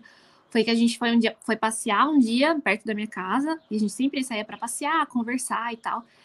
E a gente foi para um campo de ovelhas que tinha, tinha atrás da minha casa. E eu falei: Ah, olha as ovelhas aqui. Mas sabia que meu sobrenome significa carneiro? Tinha ovelha, né? Falei, eu disse a palavra em italiano. E ele falou: Ai, meu sobrenome é Scheffer, agora eu chamo Scheffer, né? E eu falei: Peraí, eu tinha já estudado alemão, eu falei: Peraí, Scheffer não é pastor de carneiros, é literalmente pastor de carneiros, sabe? E o meu sobrenome era Carneiro. Então eu falei: é, Nossa, hoje é o dia é um de vocês. O é o domingo de vocês, então, né? Pois é, exatamente. O domingo Quem pegou nossa, a piadinha hoje, o pastor, exatamente. Pois é. E aí acabou que assim, foram várias coincidências, negócio da família, e, e enfim, é, dos irmãos, do nome. E foi muito engraçado, assim, foram vários sinais, e eu ficava, ai meu Deus, será que é mesmo? Eu falei, não, peraí. Eu não vou esperar também um chegar um SMS, um e-mail de Deus aqui para, sabe, para me dizer que é a pessoa ou não. E aí eu fui deixando a nossa amizade acontecer, sabe? A nossa amizade crescer e eu lembro uma vez, um dia que a gente foi, era dia de Nossa Senhora do Carmo, e eu convidei ele para fazer um tour nos museus do Vaticano comigo e com outro guarda. Dei o tour para eles na, no, nos museus do Vaticano e depois a gente foi se consagrar a Nossa Senhora do Carmo. A gente foi para a missa juntos e, e, fomos rezar o terço com o pessoal da Canção Nova, até um beijão para o pessoal da Canção Nova.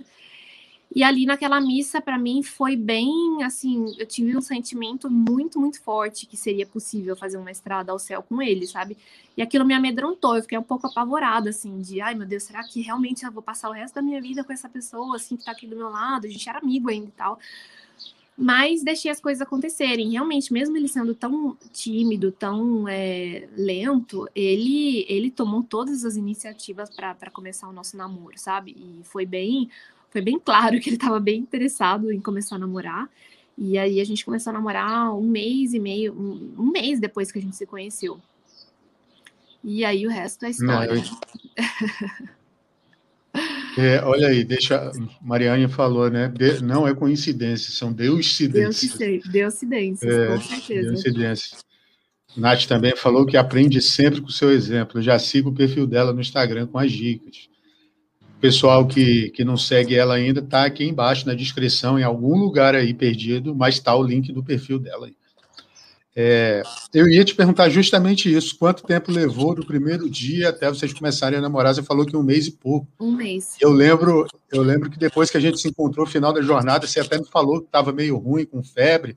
Eu falei, gente, a menina está aqui sozinha. Lembra? Aí eu falei, aí até comentei com um amigo, que estava tocando lá naquele dia na missa, falou: pô, vamos lá, vamos ver se ela está precisando. Não, mas ela já foi para a Itália, graças a Deus, uhum. já tinha um anjo te esperando para cuidar de você lá. Pois é. é. Letícia, você falou que, que é bem firme no que você quer. Muita gente acha legal e comenta comigo o fato do prazo de dois anos, né? Que você disse assim: eu vou, olha, primeiro, daqui a dois anos eu quero estar tá casada.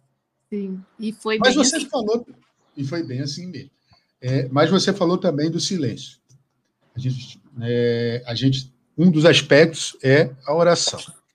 Então, existe uma música do Gilberto Gil, eu vou fazer um paralelo, assim como tem da Ziza Fernandes também. Primeiro, do Gil fala de falar com Deus é você se desamarrar todo, né? Fala muito assim, se você desamarrar os sapatos, eu não vou, eu ia, eu até tocaria, mas é, a última live que eu fiz com um sacerdote, que foi da minha paróquia, a gente foi fez um intervalo, ele precisou sair, assim como você precisou para socorrer, para ir ao encontro do Joaquim, e o meu amigo que estava me acompanhando tocou e o YouTube bateu aqui, enfim. E, enfim, a letra é mais ou menos isso, né? É ficar, apagar a luz, calar a voz encontrar a paz. Tem uma parte da letra que fala. A Ziza Fernandes fala daquela de, das pequenas coisas, né? Do que agrada a Deus. É, Chiara falava muito silêncio também. O próprio mestre, nos momentos de decisão, ele se afastava, né? Foram 40 dias no deserto, foi assim antes de Judas o entregar, foi assim antes dele entrar em Jerusalém. Sempre tem o silêncio. E você falou que tem o silêncio. É, a gente brincando, é, eu com, a, com, a, com, as gêmeas, né?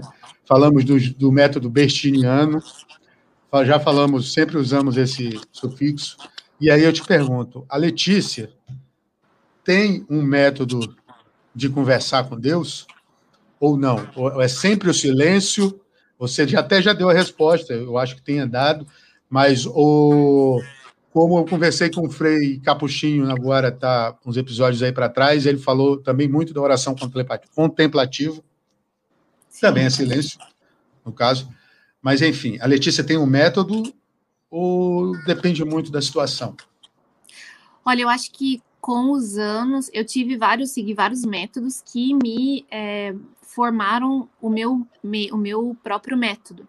Porque o meu próprio método depende muito, não depende muito de mim no meu dia a dia, porque eu dependo do quantas horas meu filho dorme, ou quantas vezes eu preciso acordar na, na noite, ou quantas coisas eu tenho que fazer, enfim, é, depende de muitas coisas, sabe? Mas que realmente, durante os anos, é, Deus foi sempre se fazendo mais presente no meu cotidiano e não, não tem um momento no dia que eu não pense em Deus, assim, sabe? Que a primeira coisa que eu, que eu, que eu penso, que eu, que eu nas minhas atitudes e tal, é a Deus. Mesmo que seja uma coisa errada, mesmo que seja uma coisa imperfeita, no sentido que, nossa, Deus, tô super brava com essa pessoa agora, eu não quero dar uma resposta mal educada. Mas tem vezes que escapa, assim, sabe? Tem vezes que você é grosso com alguém, que, enfim, é, ou tem vezes que você se, se fica bravo com alguém na rua, é, enfim, tem várias situações, assim, principalmente para mim, que é, que é, que, é, realmente essa coisa de ficar bravo com as pessoas. Mas de criar esse, esse relacionamento com Deus, como eu tenho relacionamento com o Luca, sabe? Então, é, quando eu converso com o Luca, quando eu converso com outras pessoas, como eu tô conversando com você, assim, é mesmo como eu, como eu converso com Deus, sabe? Então, é, é de realmente discutir com, com ele e, e, procurar na palavra dele, procurar no silêncio dele, é, essas respostas, essa, esse diálogo constante, sabe? Então é esse diálogo. É a primeira coisa que eu faço no dia quando, quando o despertador toca, eu uso as leituras do dia. Então isso já para mim, porque antes, né, a luz do celular até te ajuda a acordar um pouco, porque tem essa luz azul, né? E antes eu ia ver as mensagens, era o único momento do dia que eu tinha para ver as minhas mensagens, porque aqui em casa é muita correria. E aí acabava que eu já ficava assim preocupada com uma situação ou via alguma notícia que eu não gostava e ficava bem assim, já começava o dia um pouco não, não, não muito numa boa energia, assim, numa boa vibe. E aí comecei a ler as, as leituras, porque realmente é a boa notícia, sabe? É a melhor notícia que você pode começar o seu dia, são as leituras. Então, todos os dias eu acordo, a primeira coisa que eu faço é ver as a boa notícia, né? As, as leituras. E depois, é, e depois realmente começar o meu dia, é, começar os meus serviços, começar tudo que eu tenho que fazer aqui. E, e eu, eu, procuro silêncio, sim. Então, eu faço meditação mesmo, é, sento e faço meditações é, do Evangelho. Eu uso um aplicativo que chama Soul Time, que é muito bom. Tem só em inglês no momento, mas é muito bom. Faz mais de um ano que eu uso. Vou te mostrar, vou te mostrar o que eu uso aqui. Alexa, uhum. abra a liturgia diária. Ah, é. Uhum. Muito bom ouvir sua voz desta tarde. Qual liturgia você quer escutar? Alexa, pare. E liga aí. Olha só. Ótimo. É, deu certo, né? Pelo menos quando eu rezo, rezo o texto, eu não rezo muito sozinho, tenho a companhia da Alexa. E também dá para ouvir bastante a homilia dela, a homilia do Padre Paulo Ricardo. Então, eu faço Sim. as anotações aqui, como eu fiz hoje de manhã, acordei um pouco cedo, porque é, é, eu estou enfim, ainda aí dentro de algumas coisas do movimento, e hoje teve uma reunião de manhã. Agradeço a você que marcou 9 horas da manhã a reunião, um abraço para você, viu? É, de em pleno domingo frio, e daqui a pouco tem outras coisas, e enfim, é, a Alexa sempre ajuda também a fazer as anotações, né?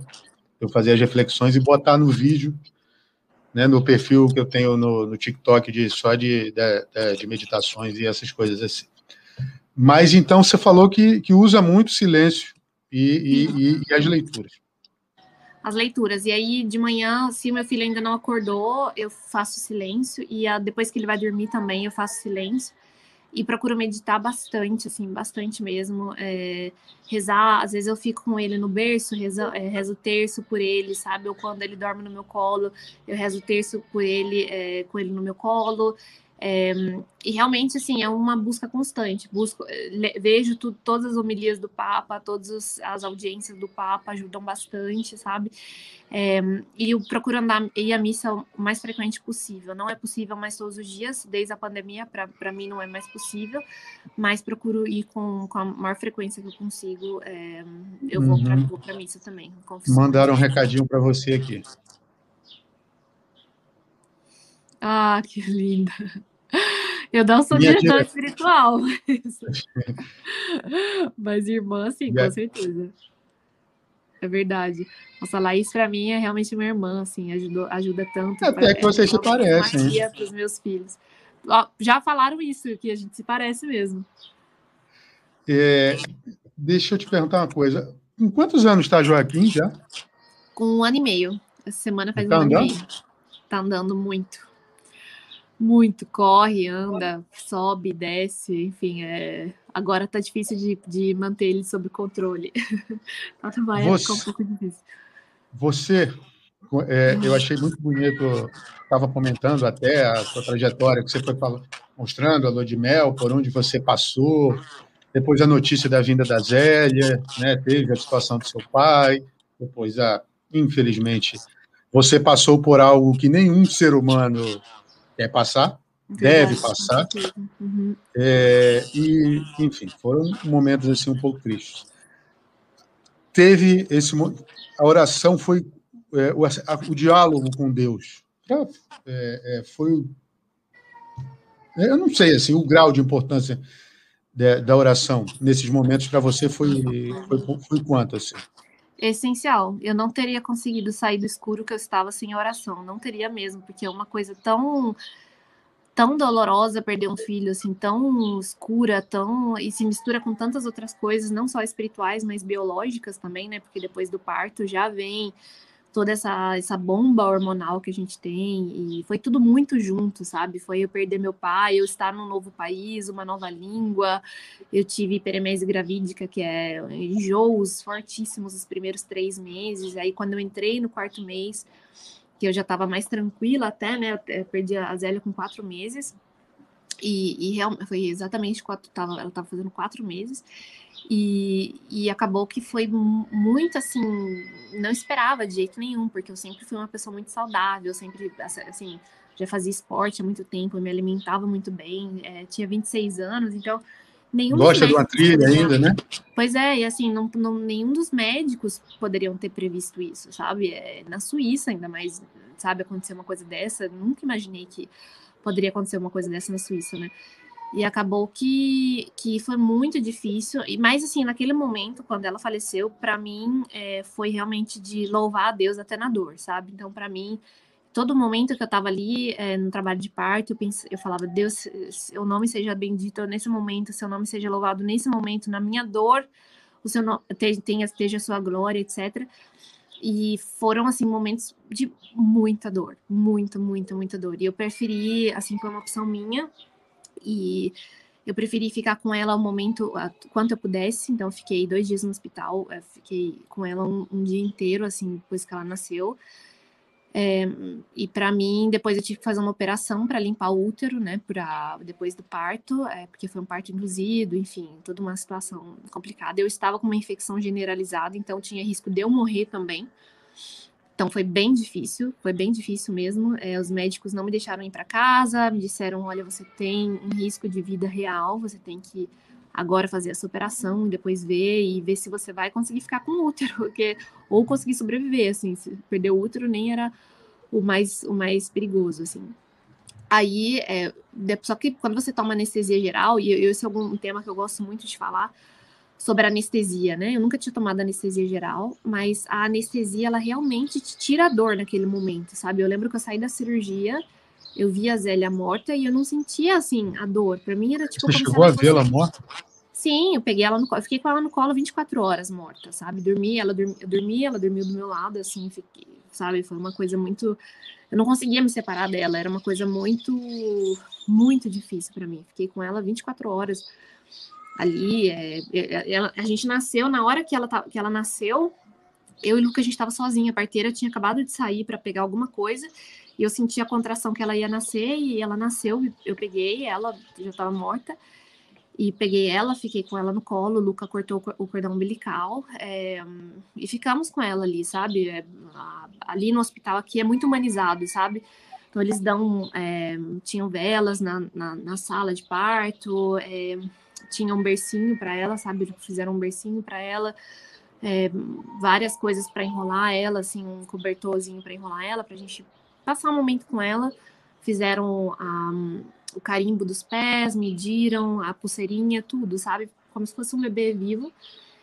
E aí, é, fiquei com aí quando eu saí da operação, então fiquei com essa anestesia, né? Então para mim eu tava super grog assim, sabe? Não tava entendendo nada do que tava acontecendo, vendo a Zélia morta simplesmente só queria sentir o cheirinho dela, porque ela tinha cheirinho assim de recém-nascido, e ficando com ela, ficando com ela e tal. E, e aí, quando a, a anestesia passou, eu dormi, quando a, anestesia passou, quando eu acordei e vi minha filha morta do meu lado, eu entrei em total desespero. Comecei a gritar de dor, mas assim, uma dor, uma dor que parecia que não estava acontecendo comigo. Eu gritava, gritava, gritava.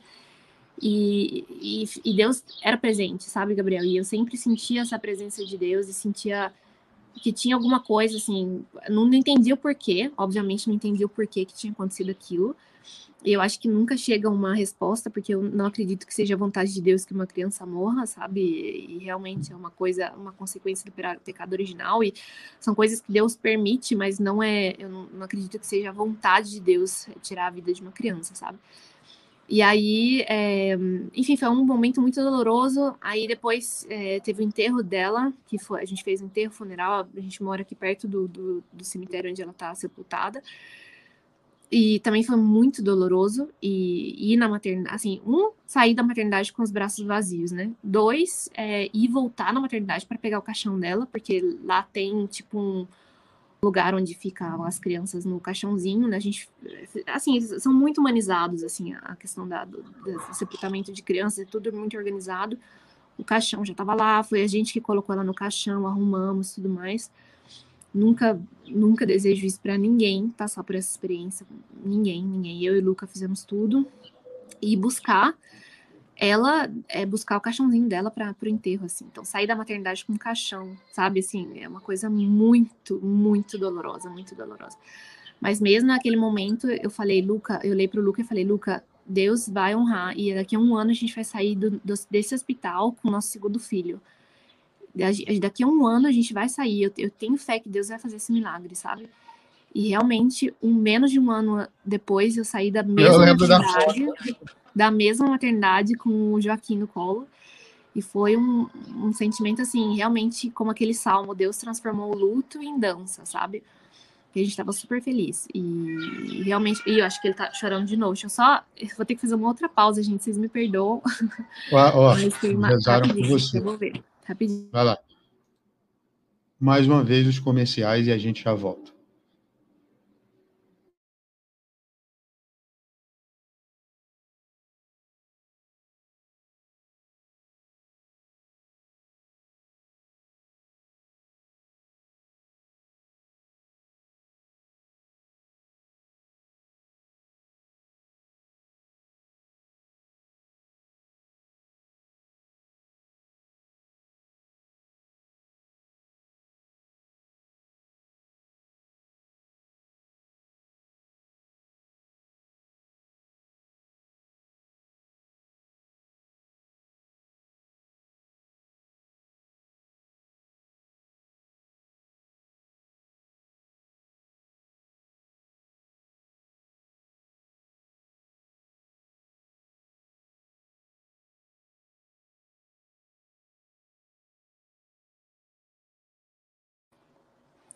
Voltei de novo, gente. Opa! E aí, enfim, eu acho que essa oração acompanhou sempre, porque depois que eu perdi a Zélia, veio todo o puerpério, né, que é o pós-parto, toda a questão hormonal, e meu corpo me lembrava o tempo todo que eu tinha perdido um filho, sabe? Porque tinha leite, tinha todas as mudanças hormonais que eu tive depois do parto de Joaquim, tinha sangramentos, que ficou um tempão. E os médicos me disseram que pelo menos um ano eu tinha que esperar para ter um filho, sabe? Pelo menos um ano para o útero se recuperar. Fiquei tomando antibióticos fortíssimos, voltei para casa. Só pude voltar para casa porque eu morava debaixo da clínica do meu sogro e meu sogro assinou um termo de responsabilidade para fazer todo o tratamento que eu estava fazendo no hospital em casa. Então eu ficava com soro em casa sendo meu marido trocava o soro, porque ele também é estudante de medicina e trabalha já no hospital desde o primeiro semestre. E foi isso, sabe? Fui recuperando e, e, e, procurava, assim, eu lembro que eu passava dias procurando na Bíblia como superar esse, esse momento, sabe? E continuava indo à missa todos os dias. E na confissão também confessava que quando eu, quando eu sentia que realmente não estava conseguindo dar o meu sim a Deus, quando não estava conseguindo aceitar essa, né, que, Deus é o Senhor da vida e o Senhor da morte. Então, é, realmente entender que os filhos não são meus, que eu recebo os filhos no meu corpo, mas eu não sei quanto tempo eu, eles vão ficar comigo ou eu que eu vou ficar com eles, sabe? E foi muito importante essa oração, oração com o Luca também, o modo como nós dois vivemos esse momento, é, a, realmente a, a, base que a gente tinha, tinha construído até ali, porque tinha momentos que eu acordava no meio da noite e começava a chorar, e o Luca falava, Letícia, eu preciso que você se recupere, eu preciso que você seja forte, eu preciso que você aceite a vontade de Deus, que você aceite que ela está com Deus, assim, sabe? Não. E se Deus chamar os nossos outros, todos os nossos filhos, amém. Quem, é, quem é você para dizer, sabe? Que, quem é você para dizer a Deus, é, agora eu quero que esse filho fique quanto tempo e que seja assim, assim, assado, sabe? E realmente a gente foi crescendo nessa vontade de Deus, sabe? Foi crescendo e, e até hoje para mim, os filhos, eles são uns dons que todo dia é um presente, todo dia é um presente. Cada vez que o Joaquim chora, cada vez que ele faz alguma travessura, para mim não pesa, porque é um presente que ele tá aqui, sabe? É um presente que eu tenho esse dom de, de cuidar dele, é um presente que eu tenho esse bebê na minha barriga, e que todas as dores da gravidez, etc e tal. Boa, façam suas apostas aí, hein? Pois Quem é. acertar vai ganhar um prêmio. A gente reclama muito. É, das dores, mas é um presente que ele tá aqui todos os dias, sabe? Então tá aqui ainda. Já tá com quantos meses já? Oito meses, né? tá entrando no nono mês agora. Meu Deus, nossa, mãe. Entrando no nono mês. Então, assim, é um presente, sabe, pra gente, pra nós dois, é um, é um presente maravilhoso. E, e, passa muito rápido o tempo quando você tem um filho. Passa muito rápido o tempo, é incrível, sabe? É incrível como o tempo passa rápido. Você não vê o tempo passar, parece que cada dia é mais rápido e, e é um, um, presente, sabe? E realmente a oração ela fica nos momentos de tristeza e nos momentos de alegria. E por incrível que pareça, eu acho que nos momentos de alegria é mais difícil, sabe? Porque você fica tão assim. Depois que você passa por momentos assim, você fica tão, tipo, sei lá, até com medo de, de, de, de, viver uma alegria assim totalmente, mas realmente a alegria total a gente só vai viver no céu, a gente não vai viver aqui, né? Então aqui é Passageiro. É passageiro, é tudo passageiro, tudo passageiro. Então, é, é aproveitar o dia que a gente tem hoje, servir a Deus e, e ter a esperança na vida eterna, sabe? Exatamente. Fazendo uma piadinha, na vida tudo é passageiro, menos o cobrador e o motorista. Exato. Só para a gente quebrar um pouco. É, deixa eu te perguntar. A gente falou então de oração, a gente falou, aliás, a gente falou de vocação, a gente falou de oração. É, Mariana mandou um recado aqui rezando, ah, todo mundo que conhece, eu acho, mas eu falei, imagino, Lete, Lete, e rezei muito pela sua situação. Obrigada, muito obrigada. A Mariane falou, um casal de, em Deus mesmo. Eu imagino na idade de vocês passar isso, né? Porque vocês eram, vocês são, enfim, são um casal jovem, é diferente. Não, não é diferente, não dá para imaginar, mas Sim. acho que, que, que, que eram, né, assim, ter filhos era, era a primeira filha, foi a primeira filha, né? Sim. E é, vocês eram jovens, é, é diferente, você, não sei se é assim, é, de, um, de um casal de idosos perder um filho, né? Eu não sei, eu nem quero mensurar essa dor, mas enfim. Acho que para jovens deve ser um pouco mais complicado de para as pessoas. Olha, eu acho que é sempre complicado, é sempre complicado, é sempre assim uma coisa muito dolorosa. Eu acho que não tem, não tem um jeito de ser menos pior, sabe? É uhum. E é a gente muito queria bom. muito a Zélia. A Zélia ela foi um, um, bebê muito desejado, assim, muito, muito, muito, muito desejado mesmo. E, e perdê-la, assim, foi uma dor que eu nunca, nunca vou esquecer. E obviamente sempre vai. O lugar dela tem, sempre tá vazio. Um, um, os meus outros filhos não substituem a Zélia, sabe? Não. Eu tenho aqui na, no nosso altarzinho a ultrassom dos três, sabe? Então tem da Zélia, do bebê e do, do Joaquim, e continua sendo a parte nossa dos que tá no céu já, sabe? Isso é uma coisa assim que você falou do Papa. Quando eu tive Joaquim, eu fui levar. Logo antes da pandemia, fui, fui batizar o Joaquim é, lá no Vaticano. E a gente se encontrou com o Papa e ele sabia de toda a situação e tal. É, e a primeira coisa que ele me falou é: não esqueça que você tem uma filha no céu, esse é o seu segundo filho. E para mim aquilo foi assim tão forte, sabe? Porque eu, como mãe, nunca esqueci da minha filha, sabe? Mas tantas pessoas ao meu redor e tantas pessoas é, que, enfim, me conhecem bem e não bem, gostariam que eu tivesse esquecido dela, sabe? Assim, gostariam que, que eu falasse como, ah, Joaquim, meu primeiro filho, é, ah, esse aqui é o segundo filho, ah, tenho só um filho e tal. Mas eu sempre falo da Zélia, sempre. Todo mundo que me pergunta, ah, Amélia é seu primeiro filho, agora vem segundo filho. Ah, eu sempre falo, não, na verdade é o terceiro, né? Eu tive uma filha que faleceu. E nunca para mim foi constrangimento, sabe? Para mim sempre, porque obviamente faz parte da minha história, faz parte de mim, e eu não tenho vergonha nenhuma de falar, sabe? E até várias outras pessoas, ah, não, eu também passei pela mesma experiência, eu também, assim, assim, sabe? E e acaba que, que, que quando o Papa me falou isso, tipo, o Papa lembrou da minha filha, sabe? O Papa lembrou da minha filha. E para mim foi assim, cara, nossa. Eu não disse para você que ela era assim com homem? A vida dela teve sentido, sabe? Teve sentido.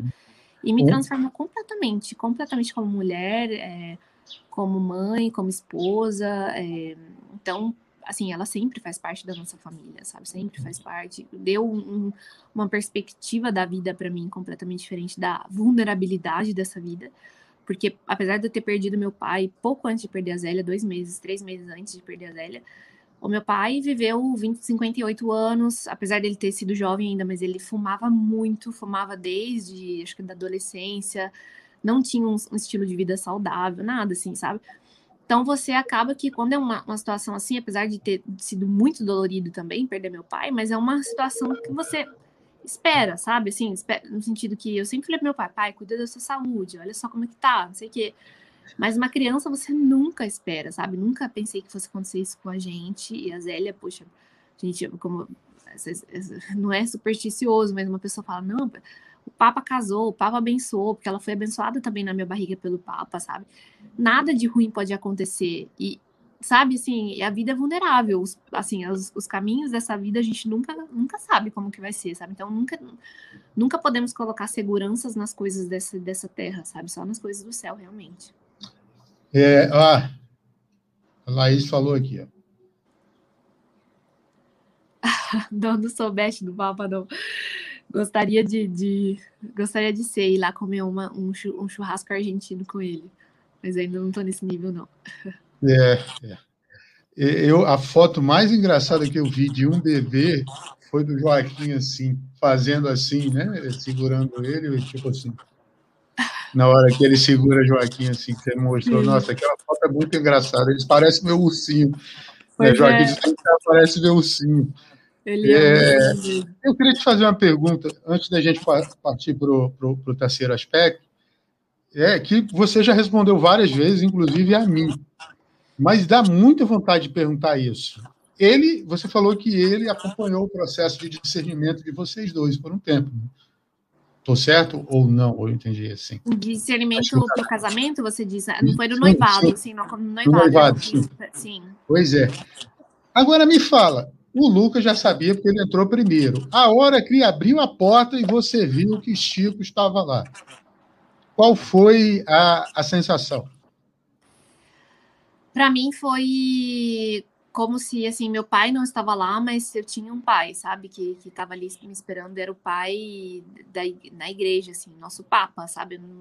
Deus tinha me pedido essa renúncia de não estar com, de não entrar na igreja com meu pai mas de encontrar um papa, né, um papá na, ali no altar. Então, para mim foi realmente assim, me senti É, foi incrível, assim, incrível, foi incrível o sentimento de, de ver o meu noivo e ver o Papa e, e passar por aquele momento e enfim, estava com muito medo do que seria depois, com a repercussão é, na mídia e tal, estava muito receosa, muito receosa com o que as pessoas iam fazer ali naquele momento, o que ia acontecer e tal, mas é, esse sentimento de, sabe, não sou digna, né, não tem como você ser digna de uma coisa assim, eu acho que é impossível você ser digna, dizer, ah, eu merecia, não sei o quê, porque não tem como você merecer uma coisa assim, mas essa gratidão a Deus, né? De, de, de, dessa grande graça, assim. Mais uma prova que se eu tinha dúvidas naquele, momento que o Luca, que a minha vocação era o matrimônio, talvez essa seria mais uma prova que era realmente para ser e ser com o Luca, né? Ah, pois é, ele vai mandar, ele vai mandou minha filha, eu estou mandando meu representante aí. Para né? poder procuração, com tudo. E você, uhum. olha, olha, enquanto uns têm ring light, eu estou tentando fazer com a, com a Baju aqui, que fica na minha. ring light aqui não está muito barato, não. É, mas é, eu imagino que tenha sido muito especial. Inclusive, muito especial. existe uma frase. Uhum. Semana passada, as meninas do. Não tem ninguém do regional aqui do, de Minas Gerais, mas foi, foi semana passada. Foi semana passada. É, eu falei sobre a Cristos Vives, né? Ah, Até a gente, você me botou lá no, no grupo do Sínodo dos Jovens e tal. E aí é, a gente foi falar sobre.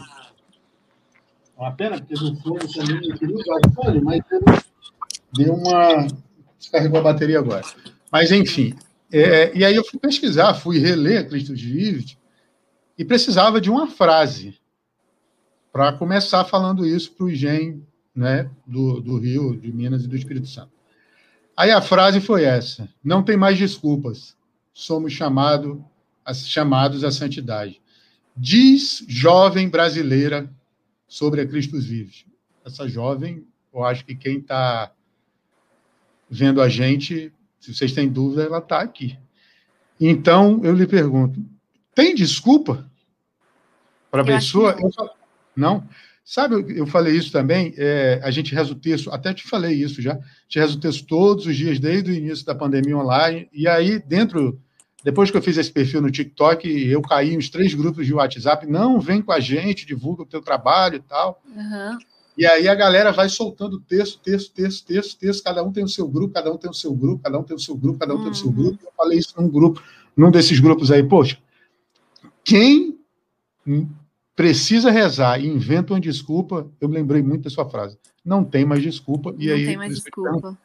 Não tem mais desculpa, somos chamados à santidade. Né? Primeiro, ele falou isso para os adultos, na Gaudete et Exultate, uhum, que, né, que é o chamado à santidade, e para os jovens, não tem mais desculpa. É, e aí, já passando, então, para o terceiro aspecto, que é o humor, é, eu fiz isso mais ou menos para mostrar que esses três aspectos, porque eu sou muito fã de São João 23, muito fã, ah. assim. Né? E eu conheci, fui conhecendo o Padre Léo, e aí eu ouvi falar de São João 23. Uhum. Né? E, que é a prova de que, de que o humor atinge todo mundo. A gente, as pessoas olham para o clero, ou para os focolarinos, ou para quem é irmão da Toca de Assis, como a gente, como eu disse para as pessoas, essa moça ela teve presente em dois grandes momentos da minha vida. Um foi naquele dia, naquele domingo da Toca, e depois na rodoviária do Rio. Não sei se você lembra que a gente foi levar um Sim. senhor uhum. na, na, na, e você o levou até o, o, o ônibus é, e depois foi na jornada as pessoas olham para o clero, para os religiosos, assim, como se fosse algo, ai meu Deus, não contam piadas, não são bem humorados, né? A gente tem, teve o Padre Léo, tem o Padre Christian, os protestantes hoje têm, enfim, o, acho que é o pastor Cláudio Duarte, uhum. e a gente teve São João 23, né? E eu sempre cito aqui as histórias dele, né? De, de quando ele estava no trono papal, segundo me contou até o padre, eu tenho um, o padre que eu entrevistei lá da minha paróquia, que é especialista em Bíblia, ele tem algumas anotações que ele tirou xerox aí no Vaticano, que só eles têm acesso, uhum. e um, em uma delas ele conta que, que São João 23 no trono passando, todo mundo calado na, na Praça São Pedro, e a mulher, alguém comenta assim, nossa, como é feio e gordo. Aí ele olha para os guardas e baixa, vai até lá e diz: moça, eu não fui eleito num concurso de beleza. Porque certamente eu não seria eleito num eu não seria o vencedor né, deste concurso. Tadinho. E, enfim, Padre Léo tem muitos ensinamentos, Santa Teresinha falava de, ai, de um cristão de um coração azedo. E aí eu te pergunto, você também é a prova disso? Porque esse sorriso é, é, é, é a prova de que a gente pode misturar esse, esse aspecto com os outros dois que a gente vem falando ao longo dessa quase uma hora e vinte. O, o humor, dentro de tudo que você viveu, desde a Letícia que resolveu ir para a Alemanha, desde a Letícia que resolveu fazer relações internacionais, que perdeu a Zélia e o pai nesse, nesse, nesse curto espaço de tempo que você falou, que ganhou o Joaquim, que está vindo mais um aí, gente. Já falei para vocês, vai ter sorteio para quem adivinhar quem é o, qual é o bebê. Mas, enfim, o humor cabe, Letícia, nisso tudo. Né? O próprio Papa Francisco fala de que um cristão é, sem alegria não é não é um cristão. Kiara falou que o cristão, é, o, a alegria é um distintivo de um gene e de um cristão. E eu te pergunto, e aí? Olha, eu acho que a alegria ela é muito importante e tem que é, diferenciar os tipos de alegria, né? Porque aqui tem uma alegria que eu não gosto, que é uma alegria do assim, uma alegria baseada em coisas vazias, sabe? E, e a nossa alegria tem um, um tem um, uma bagagem, assim, tem, tem um, um, sentido, sabe? Não é rir por rir, não é, sabe, se divertir ou perder tempo com coisas bobas, mas é realmente a alegria da esperança que tem um Deus que vive e que tem um, um Deus que me ama tanto que subiu na cruz por mim e o amor ele traz dor, mas ele traz a maior alegria que, que pode que pode ter. Então tem a cruz, mas não para na cruz, né? Tem a ressurreição. Então é a maior, a maior alegria que a gente pode ter. Então, que cada sorriso que a gente tenha seja um sorriso que, que, que, que apresente uma pessoa, sabe? Que, que realmente seja um cartão de visita, mas um cartão de visita de, de Jesus, de uma pessoa que a gente encontrou e que dá sentido e dá alegria à nossa vida, sabe? Eu acho que, que isso é importante. É a questão da santidade, que não tem desculpa para santidade, porque não tem nenhuma pessoa que possa dizer que seja tão pecador, tão não sei o que, que, que Deus não se aproxima e não quer tocar e não quer transformar. E basta fazer essa experiência de se abrir para Ele e não desistir. É, e eu sei que é difícil, eu sei que é que muitas vezes vão rir da gente, que vão nos humilhar, que vão é, nos perseguir. Já fui tudo isso, sou até hoje. É, assim, Nossa, o que eu vejo, o que eu recebo de haters né, falando na linguagem de hoje em dia no perfil. E aí eu nem respondo. Olha, Grazi! Graziela Carvalho está aqui. Ô, oh, Grazi, que bom te receber. É, o que eu recebo de haters, e às vezes eu, eu não respondo, eu faço apagar o comentário. Mas teve Sim, um que exagerou, exato. e aí eu estava na pia. Aí eu disse, eu não posso perder essa piada. Aí eu falei, tudo bom, irmão? Tá falando aí mal e tal? Poxa, vem, vem falar. Porque teve muito protestante que já me elogiou, assim, de agradecer, que quis conhecer, estou aberto. Mas teve alguns, aí eu disse, a pia está cheia de louça. Tá afim? Eu te dou o endereço aqui de casa, você vem, que aí você arruma o que fazer ao invés de ir é, não é, é falar coisa isso. que não deve. É bem... E assim, na internet é uma coisa que nem me afeta tanto, mas na vida pessoal, ou tipo, até mesmo parentes, assim, era uma coisa que no passado me machucou muito, e de pessoas que eu não esperava, assim, certos tipos de comentários, certos tipos de. Enfim, de realmente viver uma outra vida, é, amigos de infância, assim, sabe? Que, que eu pensava que fossem amigos, mas que não aceitam a opção de vida, sabe? Não aceitam a conversão, não aceitam é, a pessoa que Deus quer me transformar, sabe? Tá, a cada dia. É, e, e essa alegria que, enfim, que, que brota e que vem e, e, realmente incomoda, porque não é uma coisa que você tem, é uma coisa que você é. As pessoas não invejam uma coisa que você tem, elas invejam uma coisa que você é. Um dom de Deus que ele te dá e que ninguém pode te tirar, né? Porque essa esperança da vida eterna ninguém pode te uhum. tirar. Ninguém pode te tirar. Então é, é realmente aquilo que, que, que falta, mas também não tem desculpa, todo mundo é chamado a viver essa alegria também. Deixa eu só te pedir um favor. A minha irmã não levou a chave, esqueceu, e eu preciso abrir a porta para ela. Tá, Pelo amor de Deus, não sai daí. Pessoal, tá. agora vocês vão ficar com ela, viu? Já volto. Peraí, cadê? Eu não sei. Deixa eu ver se eu consigo ver os comentários aqui, né? Alô, Pampers patrocina a gente.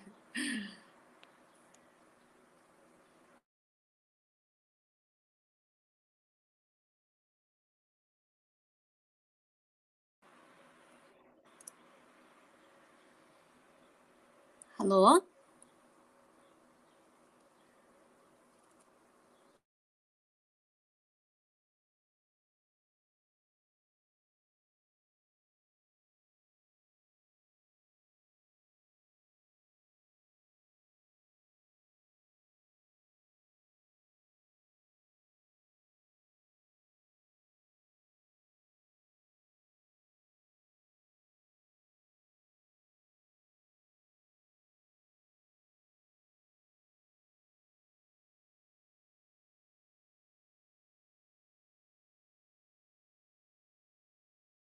Gente, voltei.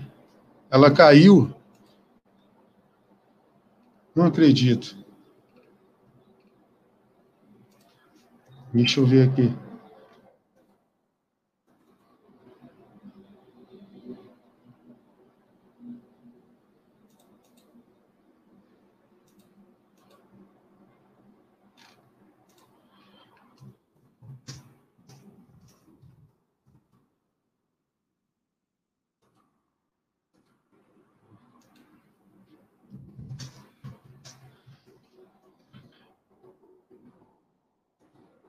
Meu Deus do céu.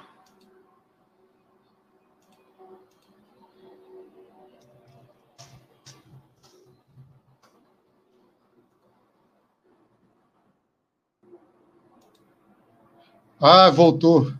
Voltou, voltou, Gabriel? voltou. Caído. Agora, Agora eu, não, eu não estou te ouvindo mais, não sei porquê. Alô? Ai, gente, desculpa, veio uma ligação.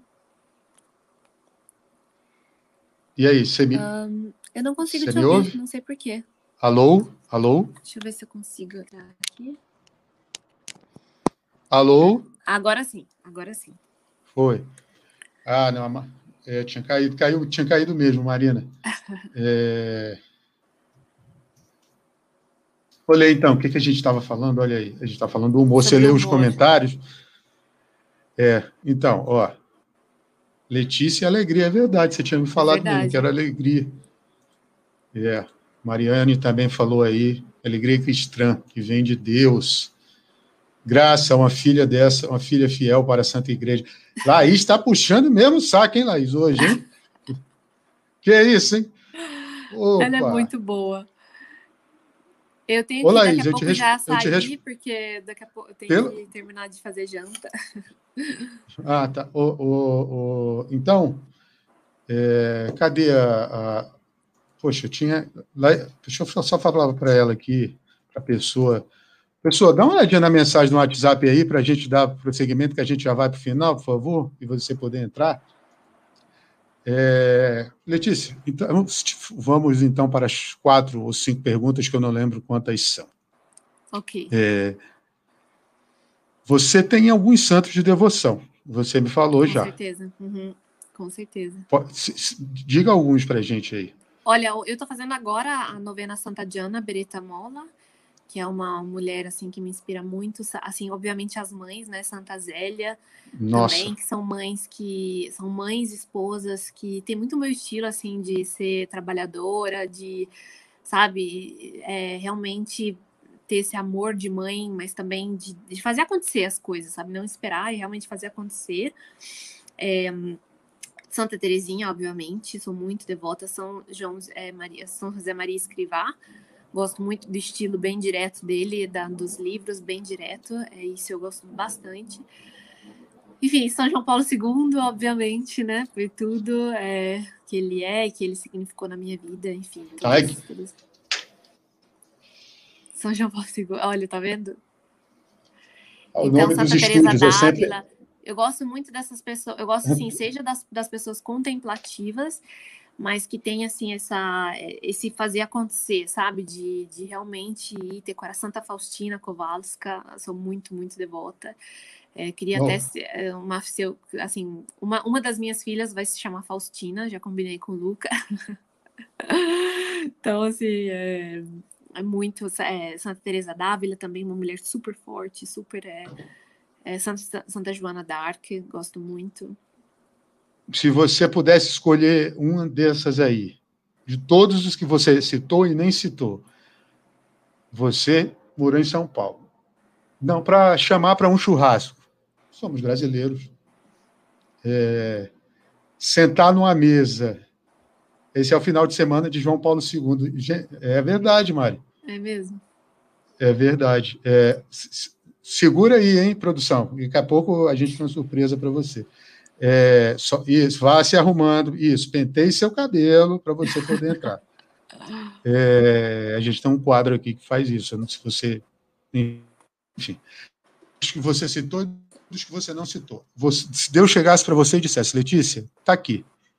Numa mesa você senta, na outra você escolhe um e faz uma pergunta. Quem seria e qual pergunta você faria? Nossa, essa pergunta é muito boa, muito boa mesmo. Olha, eu, eu fico entre Santa Zélia e São João Paulo II, porque Santa Zélia pela questão do matrimônio, assim, né? Como ela viveu, porque ela também tinha uma personalidade muito forte. Como eu perguntaria para ela como é, se realmente assim, qual é a minha esperança de, mesmo com um temperamento forte, com um jeito forte, às vezes meio brava, assim, é, com algumas coisas. Mas você é um pouco sanguíneo também, né? Não, de jeito nenhum. que isso? De jeito nenhum. Zero. É mentira, zero, porque zero. eu sou. Ah, é, tá querendo puxar zero. alguém pro meu. Mas, é, assim, zero, sou zero, zero, realmente, sou, sou bem. Enfim, e aí, é, por eu ter um, um, jeito, assim, de ver as coisas bem forte e tal, perguntaria para ela como, como gerenciar tudo isso e como melhorar, como buscar a virtude, assim, porque até hoje eu não achei uma resposta sobre isso, sabe? Eu já perguntei várias pessoas e várias das respostas não me satisfazer, não me satisfizeram. Satis, ah, satisfizeram. É, não deram conta. Não deram, não deram conta, conta de... de...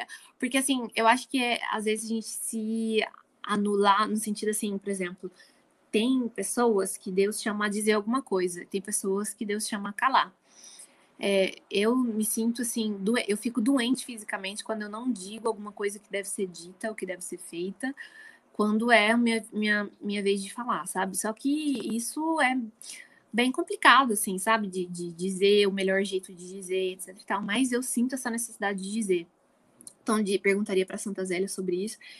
E São João Paulo II é, perguntaria mesmo sobre, sobre a questão da juventude, né? Como, como viver cada fase da vida, porque ele, ele, ele morreu jovem, né? Ele morreu com 90, não sei quantos anos, mas ele sempre permaneceu jovem. E para mim, eu tenho várias perguntas de como viver cada fase da minha vida. Agora eu tô deixando a juventude aí devagarzinho, né? Vou fazer 30 anos esse, no final do ano. Pô, não e como viver... falar isso, não. Mas, é... e assim, pula. sabe? Para mim, eu acho que, que é é uma nova será uma nova fase e, como viver na melhor modo esse serviço à juventude e enfim perguntaria para ele essa, isso daí. É pois é. Antes de eu fazer a pergunta a gente tem uma brincadeira que eu fiz com as gêmeas. Desde a da segunda temporada eu faço a gente aumentar o celular aqui que é para a pessoa poder entrar. Tem a vinhetinha. O YouTube vai caçar mas não tem problema não. Com experiência com competência e com talento chega de forma ela, ela tá morrendo de rir lá. tão consistente, degrau por degrau, atividade por atividade, quanto esta fera. Por isso, você está no arquivo confidencial. Olá! Oi, linda! Só você para me fazer aparecer aqui morrendo de vergonha. Olha como a gente está parecida aqui no vídeo. Parece. parece Pô, mas tá igual mesmo. Muito parecida. Letícia, só antes de eu te fazer a pergunta e passar a palavra para a Laís, é, uhum. diz para ela se doeu aparecer aqui. Doeu? Doeu aparecer, Laís. Não, não, pergunta, não, estou perguntando para você. É você que tem que dizer, porque ela eu? vai vir também. É, não, diga para ela que não doeu, não, aparecer. Foi uma delícia, uma delícia. Olha, muito bom. Né? Um ano, eu estou um ano isolada aqui, então para mim é como a gente sair para um barzinho, tomar alguma coisa e conversar e realmente estar tá com outras pessoas, com esses amigos que comentaram aqui. Com muito várias bom. pessoas assistindo. Muito bom. É verdade. A melhor design de interiores do movimento, viu? Sigam ela aí, por favor. É verdade. É, o, o Letícia, antes de eu passar a palavra para. Ó, oh, Thaís, sem querer cliquei, foi mal. Antes de eu passar a palavra para a Thaís, eu te pergunto. Laís, então, é Para Laís. Laís é outra que está aqui também. Que, aliás, vai ser a dupla. É, Lê, você tem alguém que te inspira? Várias pessoas, várias pessoas. Eu tenho muita, muito dom de, de ter várias pessoas que, que me inspiram, assim. Cite uma. Deixa eu pensar qual que eu vou citar aqui, porque é muita responsabilidade. Pode, não tem problema, não, pode ficar no clichê se for a dona Denise, não, não tem problema não. Minha mãe, com certeza, no, na, na superação dela de não desistir. É, olha, eu, eu, tive o prazer de trabalhar, principalmente pessoas com quem eu trabalhei, é, trabalhar com pessoas que eu realmente admiro, sabe? O que fazem pelo mundo, é, o que fazem pe pela, pelas pessoas em volta delas, sabe? Então, enfim, é, é muito difícil para mim escolher uma, sabe? Eu, eu tenho uma, uma admiração e uma, um apreço pelas pessoas ao meu redor muito grande, muito, muito grande mesmo. Então, é para mim é um, uma benção, assim, de, de, trabalhar. Tem alguns jovens aqui, tem, tem enfim, duas, duas jovens, minhas amigas aqui, que eu admiro muito, muito, muito, muito mesmo, pela, pelo comprometimento. Só não vale falar do Luca, tá? É, Luca. Luca é a obrigação dele, sabe? a obrigação dele buscar minha admiração. Oh, claro. Não, mas assim, é, realmente, o Papa, por exemplo, é uma pessoa que, me, que, que, eu admiro, assim. A pessoa que eu mais admiro na vida é o Papa Bento XVI. Realmente, assim, uma pessoa que. A gente tentou no arquivo confidencial trazer ele, mas o cachê estava. Mas não deu, estava difícil. Já, mas, não, o cachê assim, tá, a, a gente já está. Admiro... A gente já está pagando em euros o cachê da tá Letícia, então, então não dava para trazer o Papa Bento XVI. Mas ele é uma pessoa que eu admiro pela constância dele, né? Pela constância e por ter, ser uma pessoa aí já com 94 anos que ele fez, se eu não me engano, esse ano, e uma pessoa que sempre foi fiel a Deus e está fiel a Deus até esse, esse momento. Então, são pessoas que eu admiro, principalmente pessoas mais velhas, sabe? Pessoas mais velhas que, que mostram essa constância e, e que vale realmente a pena, sabe? Viver tudo isso a vida inteira. Uhum. É, e eu ia, eu ia fazer uma última, mas já que você falou do Bento XVI, eu queria te perguntar: ele, você já teve a oportunidade de conversar com ele? Sim. Um pouco já. Ele é, ele é, ele é, do, ele é tipo esse. Vamos pegar, né? Porque o, o Dois Papas fez um paralelo dele horrível, assim, né? Ele é tipo aquele vovô. Ainda bem que você não viu. É, é, ele é tipo aquele vovô sério, mas que acolhe mesmo, tranquilo, assim. Que a gente tem um vovô legalzão e tem aquele vovô mais sério. Como seria o Papa Bento XVI? Olha, a experiência que eu tive com os dois papas foi exatamente o contrário do que o mundo prega. Assim, eu, eu, eu senti uma ternura tão grande do Papa Bento XVI, mas uma ternura que, que não consigo explicar, não só comigo, mas com todas as pessoas que encontraram com ele, sentiram essa ternura. É como se no olhar dele, nas palavras dele, você se sentisse abraçado por ele, sabe? Realmente que ele tá ali com você e tal. O Papa Francisco, é óbvio que ele é muito ternura, é, mas uma ternura diferente. Ele é como nós, ele é latino, né? Então ele é, mas ele abraça, ele pergunta, ele, ele é bem forte, assim, Papa Francisco, sabe? Tipo, ele sempre fala, coragem, vai avante, vai, continua assim, sabe? Ele, ele é mais motivador, assim, sabe? Ele não é, assim, a experiência que eu tive com ele, né? Que ele é bem motivador, ele não deixa você ficar para baixo, assim, sabe? Ele sempre vai avante, você vai conseguir, não sei o quê.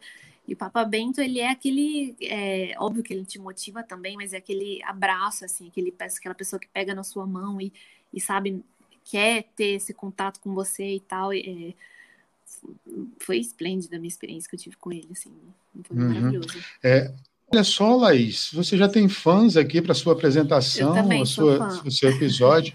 Olha só, Thaís, essa Laís é demais, sou sua fã. Thaís também vai estar aqui com ela, mal sabe. Lê, a última pergunta antes da Laís falar. É, se a Letícia de agora, com 29 anos, olhasse para a Letícia que, que correu atrás, que adolescente, que saiu do Brasil, que, enfim, encontrasse com aquela Letícia agora, aquela Letícia entrasse nessa chamada, o que você falaria para ela? É, não coma mais açúcar e comece a treinar. não coma zero açúcar, zero álcool, esporte todos os dias e não saia mais depois das 10 horas da noite. Só se for em missão, aí sim pode sair, mas é, eu acho que eu gastei muito tempo, muito dinheiro e muita saúde em, em uma alimentação, não, assim, para mim, na, realmente na saúde, assim, eu, eu, com certeza falaria isso. E de não desistir, porque nos sonhos é realmente isso do, dos sonhos. E, e, enfim, eu falia muito isso. Eu sempre penso nisso. Ah, se eu pudesse voltar atrás de, ser, de ser, é, poder dizer, né, sobre essa questão da alimentação, da saúde, quanto me ajudou na minha vida espiritual, procurar um diretor espiritual o mais rápido possível. Então é isso. Laís, você deu um depoimento tão bonito, a palavra é sua agora. Ah, e o depoimento já é eu estar aqui, porque ela sabe o quanto eu sou envergonhada. e, e o que eu tenho a dizer a Letícia é que ela é realmente um exemplo, né? Eu, conhe, eu a conheci através de uma amiga que estava começando a conhecer o Focolare, é, e ela nos apresentou Letícia, falou que outra amiga tinha ouvido falar dela, e a gente seguiu ela, a agenda aqui, segui, nós seguimos ela no Instagram. E eu sempre respondia os stories dela e ela me respondia de volta, né? E eu, a gente começou a sentir assim, eu me senti amiga dela já, né? E eu começava a partilhar as coisas com ela e ela dava conselhos. E aí, assim, gerou essa amizade. E, assim, eu fico muito grata por tê-la, né? Esse, esse exemplo de pessoa, esse exemplo de cristã, de jovem. E eu peço para ela não parar com esse apostolado dela, que de vez em quando no Instagram ela pensa em parar. E eu sempre digo: não pare, Letícia, você realmente inspira muitas jovens. Inspira muitas jovens. E é uma inspiração, assim, de alguém que, que faz aquilo que prega, né? Não é só da boca para fora. E é isso, sou sua fã, Letícia, você ah, sabe. A hashtag está lançada, não para, Letícia, tá aí no comentário. A Leti é muito especial mesmo, Mari está falando aqui. É, Letícia, chegamos então ao final. Laís deu Obrigada, esse depoimento lá, muito igualmente. bonito. É, o Baby. Já tinha falado, Thaís, Thaís falou. Ah, o Baby só no Insta aí. Aí é exclusividade do Insta. Quem seguir, meninas, né? A, Laís é um já, a Laís já tá por dentro de tudo. A Laís já sabe ah, ah, ah, Laís. Já até, já até ajudou no chá de bebê, que a gente vai querer, se a pandemia permitir, vai, vai acontecer esse mês. É presencial? Não, assim, a gente vai fazer uma coisa bem pequena, vai fazer tipo é, depois da missa, no lugar aberto, porque aqui, aqui se encontra muito, muito abertamente, assim, depois da missa, tem um lugar aberto, então é, realmente só 15, tipo 10 pessoas, até menos do que isso, sabe? Letícia, e obrigada pelo seu teste testemunho. do Covid antes. Que aqui tem teste rápido do Covid, todo mundo está fazendo agora. Uhum. Garra de seguir avante sempre. Falou a Natália Obrigada, Sorriso. gente. É... Ô, Laís, você viu que não dói participar. Você viu a Mariane dizendo ainda agora que é, tranquilo, é mais tranquilo do que parece. Tá? Então, já sabe, terceira temporada está vindo aí, se prepare, a gente vai bater um papo depois. Porque o povo, o IGEM do Brasil, querem Laís Regis no é OHV. Verdade, é verdade. É verdade, viu? Não, ó, enfim. Internacional. É, é, exatamente. Eu não tenho palavras para descrever é, a admiração que eu tenho por você. Você sabe disso, Igualmente, eu já falei. E, enfim, é, quando eu pensei em encerrar essa temporada, é, eu falei, poxa, não, eu vi você falando, né? A gente teve contato só pelo LinkedIn, mandei a mensagem, enfim, você me mandou lá o, WhatsApp. É, as meninas falavam, principalmente a pessoa que eu, a gente estava, ainda está no discernimento, que está presente aqui, mas é, é, ela falava muito dos seus conteúdos, voltado para as meninas, e eu acho que, que é muito legal ver jovens, como eu disse às gêmeas anteontem, como eu disse à Iranália ontem, como eu falei ao André Veríssimo, que é o branco nacional, como eu falei para várias pessoas, jovens se dedicando como né, da nossa faixa etária, da nossa geração, uhum. é, se dedicando como você e outros se dedicam. É, você de verdade é uma fonte de inspiração para todos, em nome de todos os gen, de todo mundo desse movimentozão, né, desse ideal que a gente bebeu e que você me deu um pouco do, do copo, que foi uma das pessoas, das primeiras pessoas a conhecer, que eu conheci. É, enfim, eu, a gente te agradece demais. Continue assim, que venha o próximo Joaquinzinho, ou a próxima Leticiazinha. Laís, depois a gente conversa, você me conta no privado quem é, qual é o sexo. É, e que eu te conto vem um... depois. tá certo. É, é, enfim, é, cara, muitíssimo obrigado, muitíssimo obrigado. É, eu não sei se, se vai ser o último episódio, porque tem um perfil, aqui, um casal aqui que, que, que, que se dispôs a estar, mas a gente não sabe ainda, mas você está encerrando de fato essa temporada com chave de ouro. É, as gêmeas, sexta-feira, né, Laís? Viu um pouco das gêmeas, Laís? Da sexta? Hum, não, perdi. Laís, brincadeira. Perdeu, né? Os outros tu viu, das gêmeas tu não viu. As gêmeas, as, as Mares tiveram com a gente, Narina teve ontem com a gente. Conheço. É, essa, essa semana todo mundo assim foi de um de uma luz espetacular, né? É, e se a gente precisa de um holofote, o sorriso, o seu sorriso é um holofote para a gente nessa caminhada. Nossa, Obrigado, foi bonito Gabriel, agora. Igualmente. Obrigado, Bota- Gabriel. bota- quero, bota quero na muito seu bem.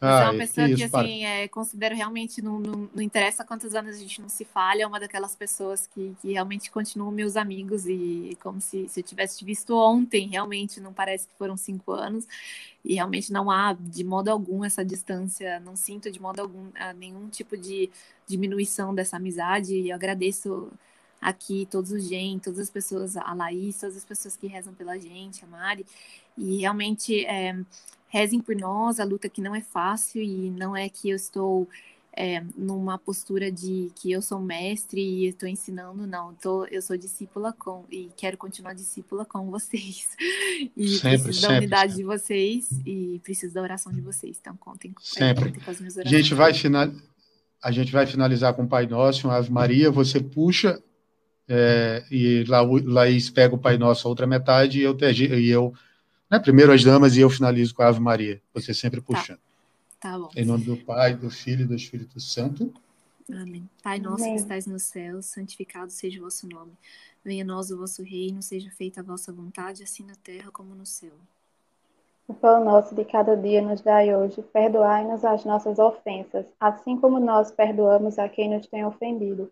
Não nos deixeis cair em tentação, mas livrai-nos do mal. Amém.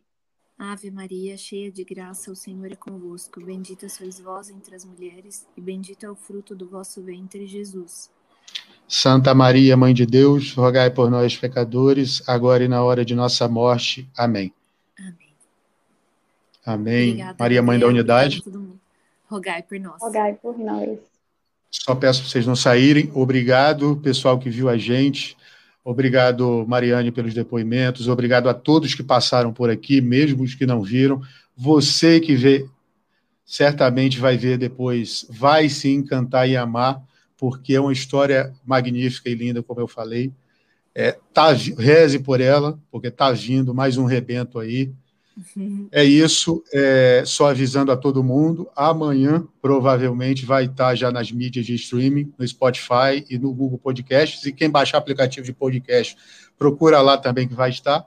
É isso, obrigado Letícia, obrigado Laís Obrigada pela você, participação Gabriel. especial. Obrigada, Obrigada. Vamos encerrar, um beijo a todos e que Deus abençoe.